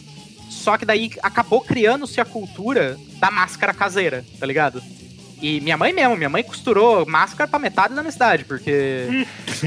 e isso acabou revertendo essa situação e, e demonstrando e possibilitando todo mundo usar máscara, e aí realmente, mais estudos foram surgindo também mostrando a eficácia dela. É, mas eu não chego a culpar tanto o Ocidente nesse aspecto, porque a própria ciência estava muito confusa no começo da pandemia. É, a própria OMS, durante um tempo, a orientação era não usar máscara. Exato. E eu acho que era justamente pra pra conter o consumo. É, era pra não, não ter falta, porque o quem mais precisa da máscara é o profissional de saúde, Sim. óbvio, é o cara que tá se expondo o tempo inteiro. Então, como tinha o medo de que fosse faltar, mas daí, como surgiu todo esse mercado da máscara, acabou que isso foi um medo infundado, pra assim dizer. É, eu tava, eu tava, eu tava vendo que a União Europeia tá discutindo se obriga as pessoas a usarem máscaras é, N95 mesmo, né? Porque é, máscara de pano para um primeiro momento é importante, ajuda bastante e tal, Uhum. mas a N95 ela, ela não só evita você contaminar os outros, quanto ela, ela ajuda você a não se contaminar. Ah, não, lógico. né? Então, é, até pra quem tá ouvindo, se você puder comprar, tiver na farmácia aí perto da sua casa, Sim. larga a mão de máscara de pano e compra uma N95 porque ela é boa. Ela Sim. vai dar muito bem e ela te ajuda muito Mas mais. quem não tem essa possibilidade, até porque tá cara, a de pano ajuda também. E, inclusive, ajuda você a não se contaminar também. Que foi uma coisa que a gente aprendeu ao Também. longo da pandemia, porque se imaginava que não. Então, você que tá ouvindo, use máscara, a que você tiver. Se você tiver acesso a um N95, melhor, óbvio. Exato. Eu, eu, por exemplo, aqui a gente não tem acesso ao N95, mas a gente tem acesso a de procedimento cirúrgica, né? Que ela tá muito, ela é bem superior à de pano, mas é- ainda não é igual uma N95. É o melhor que eu consigo colocar Sim. minhas mãos aqui. Aqui, aqui as N95 caíram na mão dos cambistas, cara. Tipo, você- você compra 15 por, sei lá, 100, 180 doses, sabe? Um negócio assim, cara. Sim. Não tem como, cara. É, e muito, muito estavam se reclamando também que o Brasil começou num ritmo muito devagarzinho, né? Foi indo, ah, 10 mil, 15 mil e tal, mas aí até é compreensível porque, porque os grupos são muito restritos no começo mesmo. Né? Então é só profissional de saúde, então até a vacina chegar neles, aí depois é só idoso com mais de 90. Então são poucos com mais de 90, né? Que existem. Só que aí, conforme o tempo vai passando, você vai expandindo o leque, e aí é natural que seja mais rápido até com, com drive-thru e tudo mais, né? Ah, sem dúvida. É normal que o ritmo O acelere. Brasil, ele só, até hoje, tá errando bastante, eu acho, na política de, de teste, né? Ainda não tá naquela cultura de, de estar testados em frente. Eu, eu tenho, tem gente Sim, que sim, eu é conheço aqui que já testou seis, sete vezes a mesma pessoa, tudo negativo, só porque, ah, eu tive que ir num lugar de risco. Vai lá e testa, entendeu? Ah, eu tive que. Eu fiz uma viagem de carro que eu cruzei a fronteira de província. Vai lá e faz o teste. O nariz do cara já tá todo cutucado de. fazer teste de Covid. o cara, o cara não aguenta mais. Ó, hoje os Estados Unidos, os Estados Unidos bateu o recorde hoje, 2 milhões de vacinas em um único dia. Caralho. Vai, tá vendo? Pariu. Tá aqui, pariu. Caralho. É, mas com dinheiro fica fácil também, né? Quero fazer que nem a gente. Não só dinheiro, né? Não esquece os métodos dos Estados Unidos. Lembra que eles ficavam desviando o carregamento de máscara? Que eles devem estar fazendo a mesma coisa com vacina, porque aqui pro Canadá a Pfizer já não entregou um lote e a Moderna já falou que também não vai entregar um. Tenho certeza que esses lotes foram pros Estados Unidos. Que beleza. Enquanto isso, como eu falei, os Estados Unidos perdendo vacina, tá ligado? É, o, o- eu vi uma entrevista do Netanyahu que ele falou que ele ficava com o presidente da Pfizer ali no telefone o tempo todo. Falou, não, Cinco vezes por dia, né? é, vende pra gente, porque a gente vai ser um case pro mundo, porque até porque a população é menor, né? Então é até mais fácil de vacinar rapidinho. Eu não sei se eles já passaram de 50% da população vacinada. Na última vez que eu vi, já tinha chegado em 40% já. 40% da população vacinada em fevereiro. Puta que pariu, né? É, mas, é, é, mas é só que são, são, são o quê? 3 milhões de pessoas. Né? É, é isso, isso também é verdade. Sim. Ah, não, Israel tá fazendo trabalho de caralho mesmo. É. 62%. 60, já vac- vacinou 62%. Cara. Caralho. Caralho. Já, já bate imunidade de rebanho. Mas ho- hoje eu vi uma notícia aí que o Brasil, parece que o Brasil pode atingir imunidade de rebanho em outubro, Caramba. no ritmo que tá indo. Tomara mesmo. Eu, eu acho que sim, cara. O, o Canadá anunciou alguma coisa parecida também. Falou, apesar da, da lentidão, a, a tendência é, é ir mais rápido. Pelos motivos que o Bruno mencionou aqui. O- os primeiros grupos eles são muito restritos, difíceis de acessar, é, são pequenos. A hora que começa a abrir para o público em geral e começa a poder usar a- a- o potencial total da capilaridade da dispersão da vacina, aí isso aumenta né, a velocidade. O Canadá diz, eu não sei, não sei se é verdade, mas diz que até setembro todo mundo vai ter sido vacinado, o país inteiro. Eu não sei se, se dá pra acreditar nessa promessa, promessa de político. É, é. É, porque é aquilo que a gente falou, né? Só falta dose, né? Porque a Coronavac, o primeiro o acordo com a Sinovac, são 46 milhões de doses até abril. Ou até maio, se não me engano. Até abril. E aí depois são mais 54 para dar 100 milhões até o segundo semestre. Aí só depois vai ser produção 100% nacional. Ainda é insuficiente, né? Apesar de ser bastante coisa. Isso se for cumprido tudo certinho. Eu não vou contar a minha história não, porque os meninos fizeram bullying comigo. Ah, é verdade. Contei. Não, é, é- é- enfim, porque né, eu sou epilético, eu sou interditado, eu sou. Aí meu pai veio com esse papo de será que você não consegue furar a fila? Não, você é especial ali pro meu pai assim. Eu, eu, Pô, cara, mas sem brincadeira, pessoa com deficiência, de fato, vai poder vacinar mais cedo. Eu digo isso porque minha namorada, ela é deficiente visual. Eu não vou furar a fila, eu só, só acho errado. Tipo assim, mesmo que eu tenha esse direito, sabe? Mesmo que justifique do ponto de vista legal. Não é furar a fila, é o seu lugar na fila. Exato, cara. Eu sei, mas eu prefiro. Eu, eu- eu sei, mas eu prefiro abrir mão pra quem tem uma deficiência maior do que a minha. Esse é o meu ponto. Ah, sim, se você. É, se você tem essa. Se você tem essa.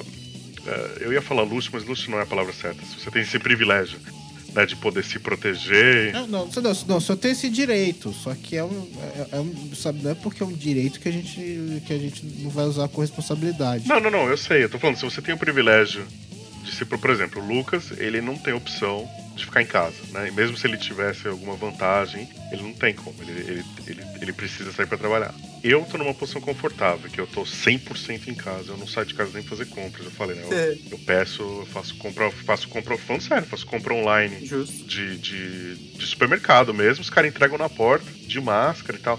E eu, eu acho que eu vou entrar em algum dos grupos aqui porque eu sou é, obeso e asmático, então provavelmente eu não vou ser um dos últimos a ser vacinado. Mas eu não tenho nenhuma, não tenho nenhuma esperança de ter acesso a isso antes, sei lá, de julho. O, o- o Yuri, o Yuri adora Toy Dolls. Toy Dolls. Aquela, é aquela música foda. I've got asma. Mas só pra te avisar também, Boggs, se você optasse por exercer o seu direito, é, isso tem uma fundamentação de saúde também, porque essas pessoas é, é, de fato tem riscos maiores associados à Covid por diversas questões. Tipo, pegando o exemplo da minha namorada, por exemplo, por ela ser deficiente visual, ela tem que chegar muito perto para ler as coisas, ela tem que. Então, com isso, ela acaba se expondo mais a, a, a situações que ela possa contrair o vírus, sabe? E você pode se encaixar em algo similar. Então, tipo, eu entendo, acho super nobre você querer abrir a mão da, da sua. do que cê- você teria o direito para outras pessoas e não acho que você tá fazendo errado nem nada assim. Só tô dizendo que se você optar por exercer os direitos, você também não vai estar fazendo nada de errado, até do aspecto de saúde pública. É, Eu, eu concordo plenamente, mas foi a escolha que eu fiz. Eu, eu, eu, eu- Não, eu- eu- espero que quem passar na minha frente, sabe, faça bom uso da vacina. É só isso que eu. É só isso que eu espero. Sem dúvida. Justo. Eu queria fazer só um comentário sobre a Anvisa também, porque, né, uma polêmica nos últimos meses e tal, ah, porque a Anvisa tá aparelhada, tá a serviço do Bolsonaro e etc. E no fim, como, quando a gente foi ver a, a sessão de aprovação do Coronavac da AstraZeneca, não era bem isso, né? Os cinco diretores deixaram claro que não existem tratamentos alternativos e as vacinas são importantes, né? E o que, e, e o que a gente está tendo agora é um movimento do governo para tentar atacar a Anvisa porque eles estão forçando que a Anvisa aprove a Sputnik. Né? Que tá um movimento meio estranho, né? O dono da, da, da União Química que, que, que produziria a Sputnik no Brasil tá ali fazendo um lobby danado para que seja aprovado logo e tal, mas se não tiver os requisitos mínimos, não vai aprovar. A Anvisa já recusou a primeira vez, né? Sim, a notícia que eu vi hoje é que o presidente da Anvisa, parece, ele ia pedir pro Bolsonaro sancionar uma pressão que o Congresso tá fazendo para eles aprovarem mais rápido. Então, porque assim, o Congresso, o Congresso aprovou a, a MP da vacina, né? E aí reduziu o tempo de aprovação da Anvisa de 10 para 5 dias. E aí o, o presidente da Anvisa falou que esse tempo é irreal. E ele ia recomendar pro Bolsonaro vetar esse trecho e se não conseguisse, iam até o STF. Porque é impossível avaliar uma vacina nesse prazo. Sim. O líder do governo lá, o Ricardo Barros, que tem que enquadrar a Anvisa, que não sei o quê. E aí os, o diretor da Anvisa rebateu. E, cara, a Anvisa é uma agência independente, os, os diretores têm mandato. E se não tiver os requisitos, não vão aprovar, Sim. acabou. Acabou. Pode fazer o lobby que Sim. quiser, não vão aprovar. Eu, eu confio na Anvisa, realmente. Eu não acho que ela esteja comprometida. Eu também. Confio na Anvisa e Mas, eu- é, mas eu acho que o, o Dimas Covas ele mencionou que foi um pouco. Qual foi a palavra que ele usou? Ah, eu não lembro a palavra que ele usou, mas é, ele falou que foi, foi não foi bem justo a- as exigências que fizeram da Coronavac e- comparado com as exigências que fizeram da, da vacina de Oxford. Parece que a Anvisa Exato. exigiu coisas diferentes de coisas que um tipo uma coisa que está sendo testada no Brasil e outra que nu- nunca nem chegou perto do Brasil. Ele sentiu, mas aí também pode ser ele Uhum. fazendo o jogo político dele, entendeu? Né? É o que eu ia falar. Tipo, é foda de confiar em qualquer um dos dois lados, porque Exatamente. todo mundo tá querendo o seu quinhão, sabe? É, porque uh, muita É. gente criticou essa exigência de Hum. ter É, o- estudo fase 3 no Brasil para poder aprovar. Então a Moderna não poderia aprovar, por exemplo, não tem. Pode ser que, que a- com a reclamação a Anvisa tenha olhado e falado, é, faz sentido, então acho que é bom a gente, a gente revogar essa, essa norma. A- ago- Agora que eles descobriram o que é fase 3, é isso? Porque antes eles estavam implicando com as, com as vacinas que tinham passado por fase 3, que estavam dizendo que, que, que, é- que era cobaia e o cacete. Agora eles É, né? que é fase Agora, 3. agora, de repente, Nossa, que evolução. é, agora surgiu um interesse enorme nessa É. Sputnik. Não, que tem que aprovar amanhã.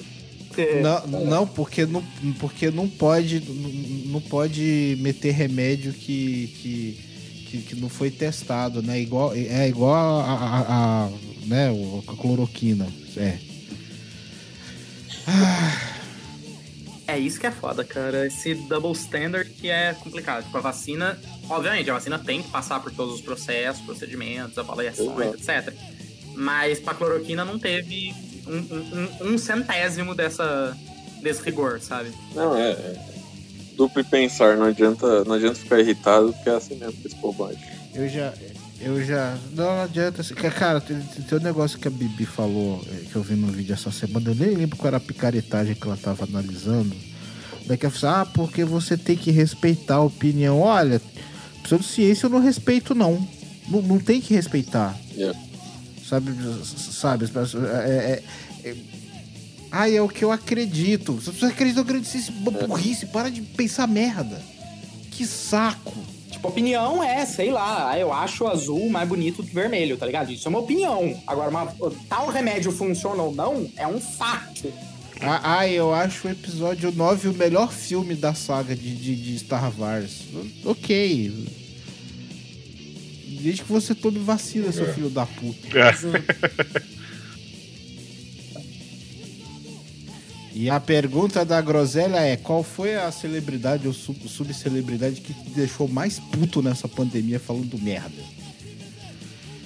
Burza. Ah, o, o, o Alexandre, o Alexandre Gra- Gracinha, é, o Alexandre Gracinha, ele, ele deu raiva e foi cômico também em alguns momentos, como aquela coisa do da hora H, né? Que a hora não é antes da hora, É. não é- não é depois da hora, é só na hora. A vacina é como um bruxo, ela nunca está adiantada nem atrasada. Vocês sentiram que ele tava plagiando um outro poetisa, a Dilma? Tava. Mas a Dilma, a Dilma falava coisas cômicas, esse pessoal fala coisa trágica, cara. Isso que desanima a gente. Bruno. Essa Jovem Pan inteirinha. Jovem Pan inteirinha. Eu não, vou, eu não vou falar mais, senão aí vocês vão ficar sem opção aí. Lucas, o que você manda? Presidente, conta? Eu acho que conta, cara. O ministro da saúde, conta? Qual deles?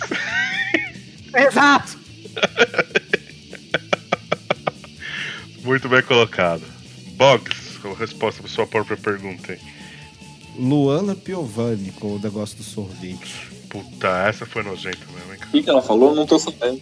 Puta, não, ela, ela, ela, ela fez o life hack, porque ela estava. Não, porque. Não, eu aqui em Paris, sabe? Eu tenho, tenho que andar de máscara. É um absurdo. Tá parecendo Brasil isso aqui. Aí ela inventou. Ah, eu descobri um life hack aqui. Se eu tomar sorvete, eu posso ficar sem máscara. Nossa, Ela, eu tinha tipo- disso, Bog. É, que ela vai no shopping, finge que tá tomando sorvete só pra não precisar usar máscara. Por que você me trouxe essa memória de volta? Uma, sema, uma semana ela pegou Covid. Foi assim. Mário. Ah, De celebridade eu não tenho nenhuma. Eu acho que ah, o que me deixou bem indignado foi uma aluna minha que veio com uma história de que ela queria viajar para João Pessoa e a desculpa, né, é que ela estava muito deprimida, ela tinha, ela não estava aguentando mais ficar dentro de casa e que ela tinha uma história de vida muito triste, ela tinha problemas psicológicos, então ela precisava viajar Uhum. para a praia Clássico. né? E ela mora, exato. Aí ela, ela mora com a mãe dela que já tem uma certa idade, né?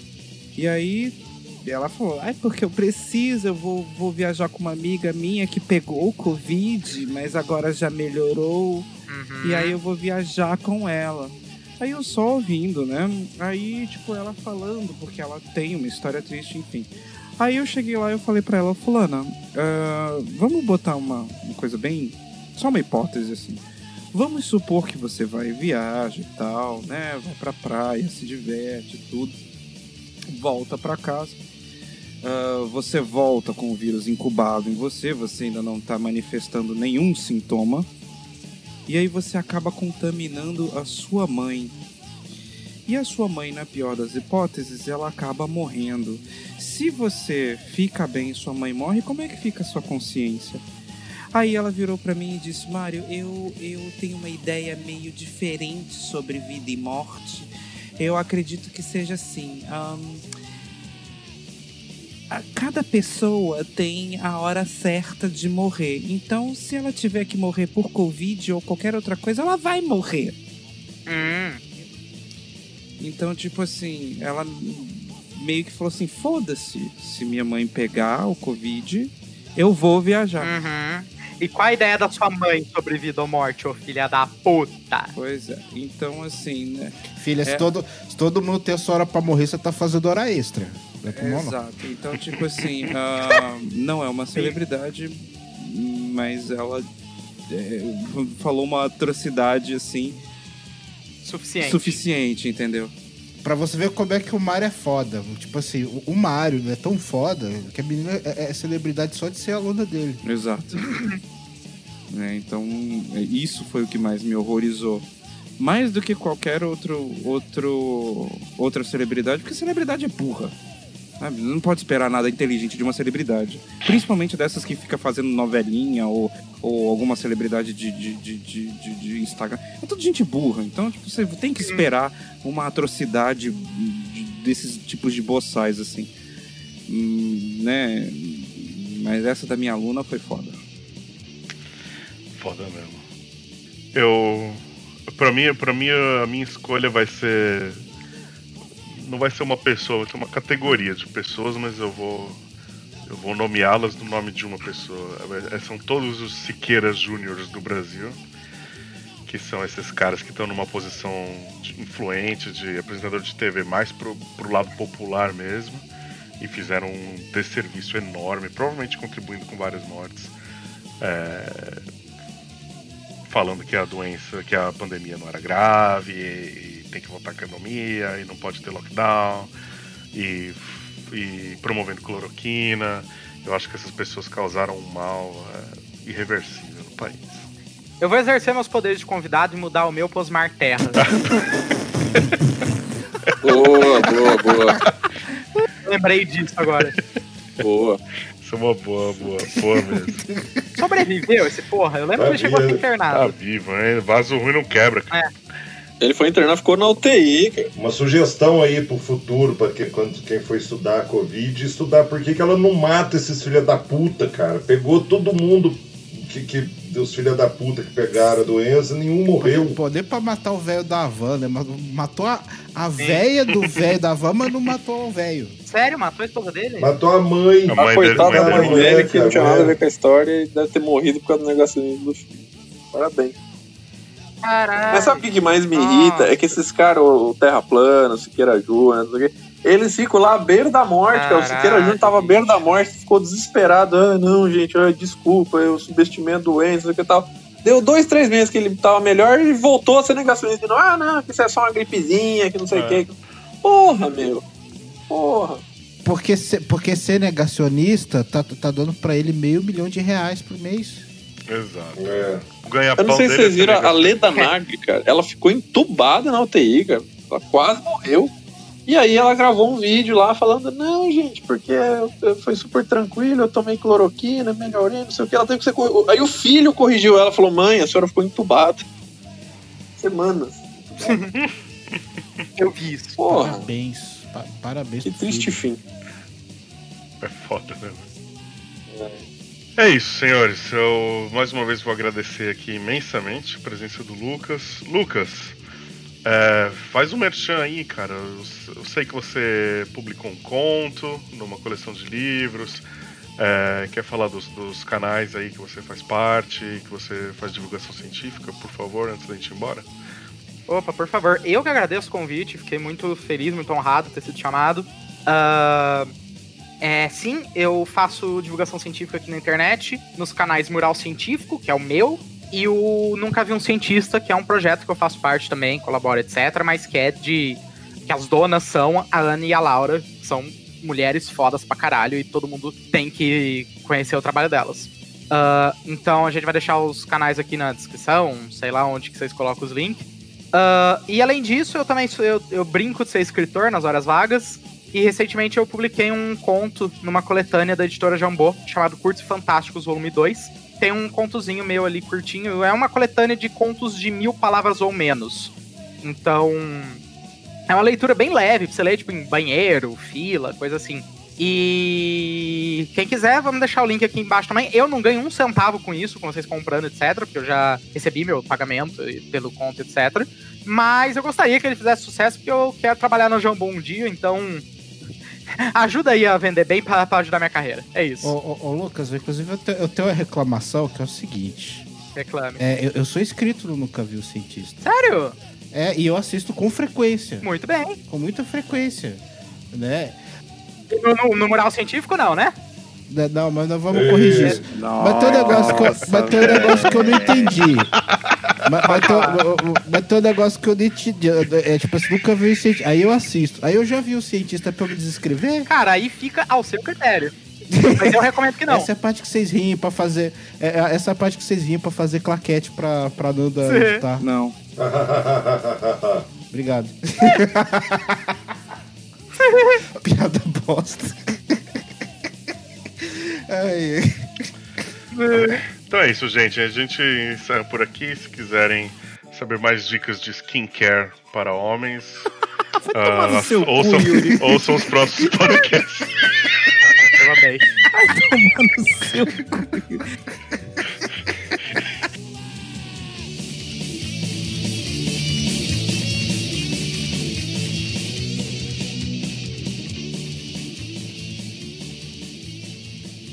Eu acabei de ver um tweet do Fred Fernandes, ele é pneumologista e presidente da Sociedade Paulista de Pneumologia. Ele, ele recebeu um paciente com hepatite medicamentosa. E ele falou que o paciente está a um passo de precisar de um transplante de fígado. Eu vou deixar o tweet aí na descrição se vocês quiserem ler também. E aí ele falou: ganha um troféu quem adivinhar qual medicação foi a culpada. Ixi.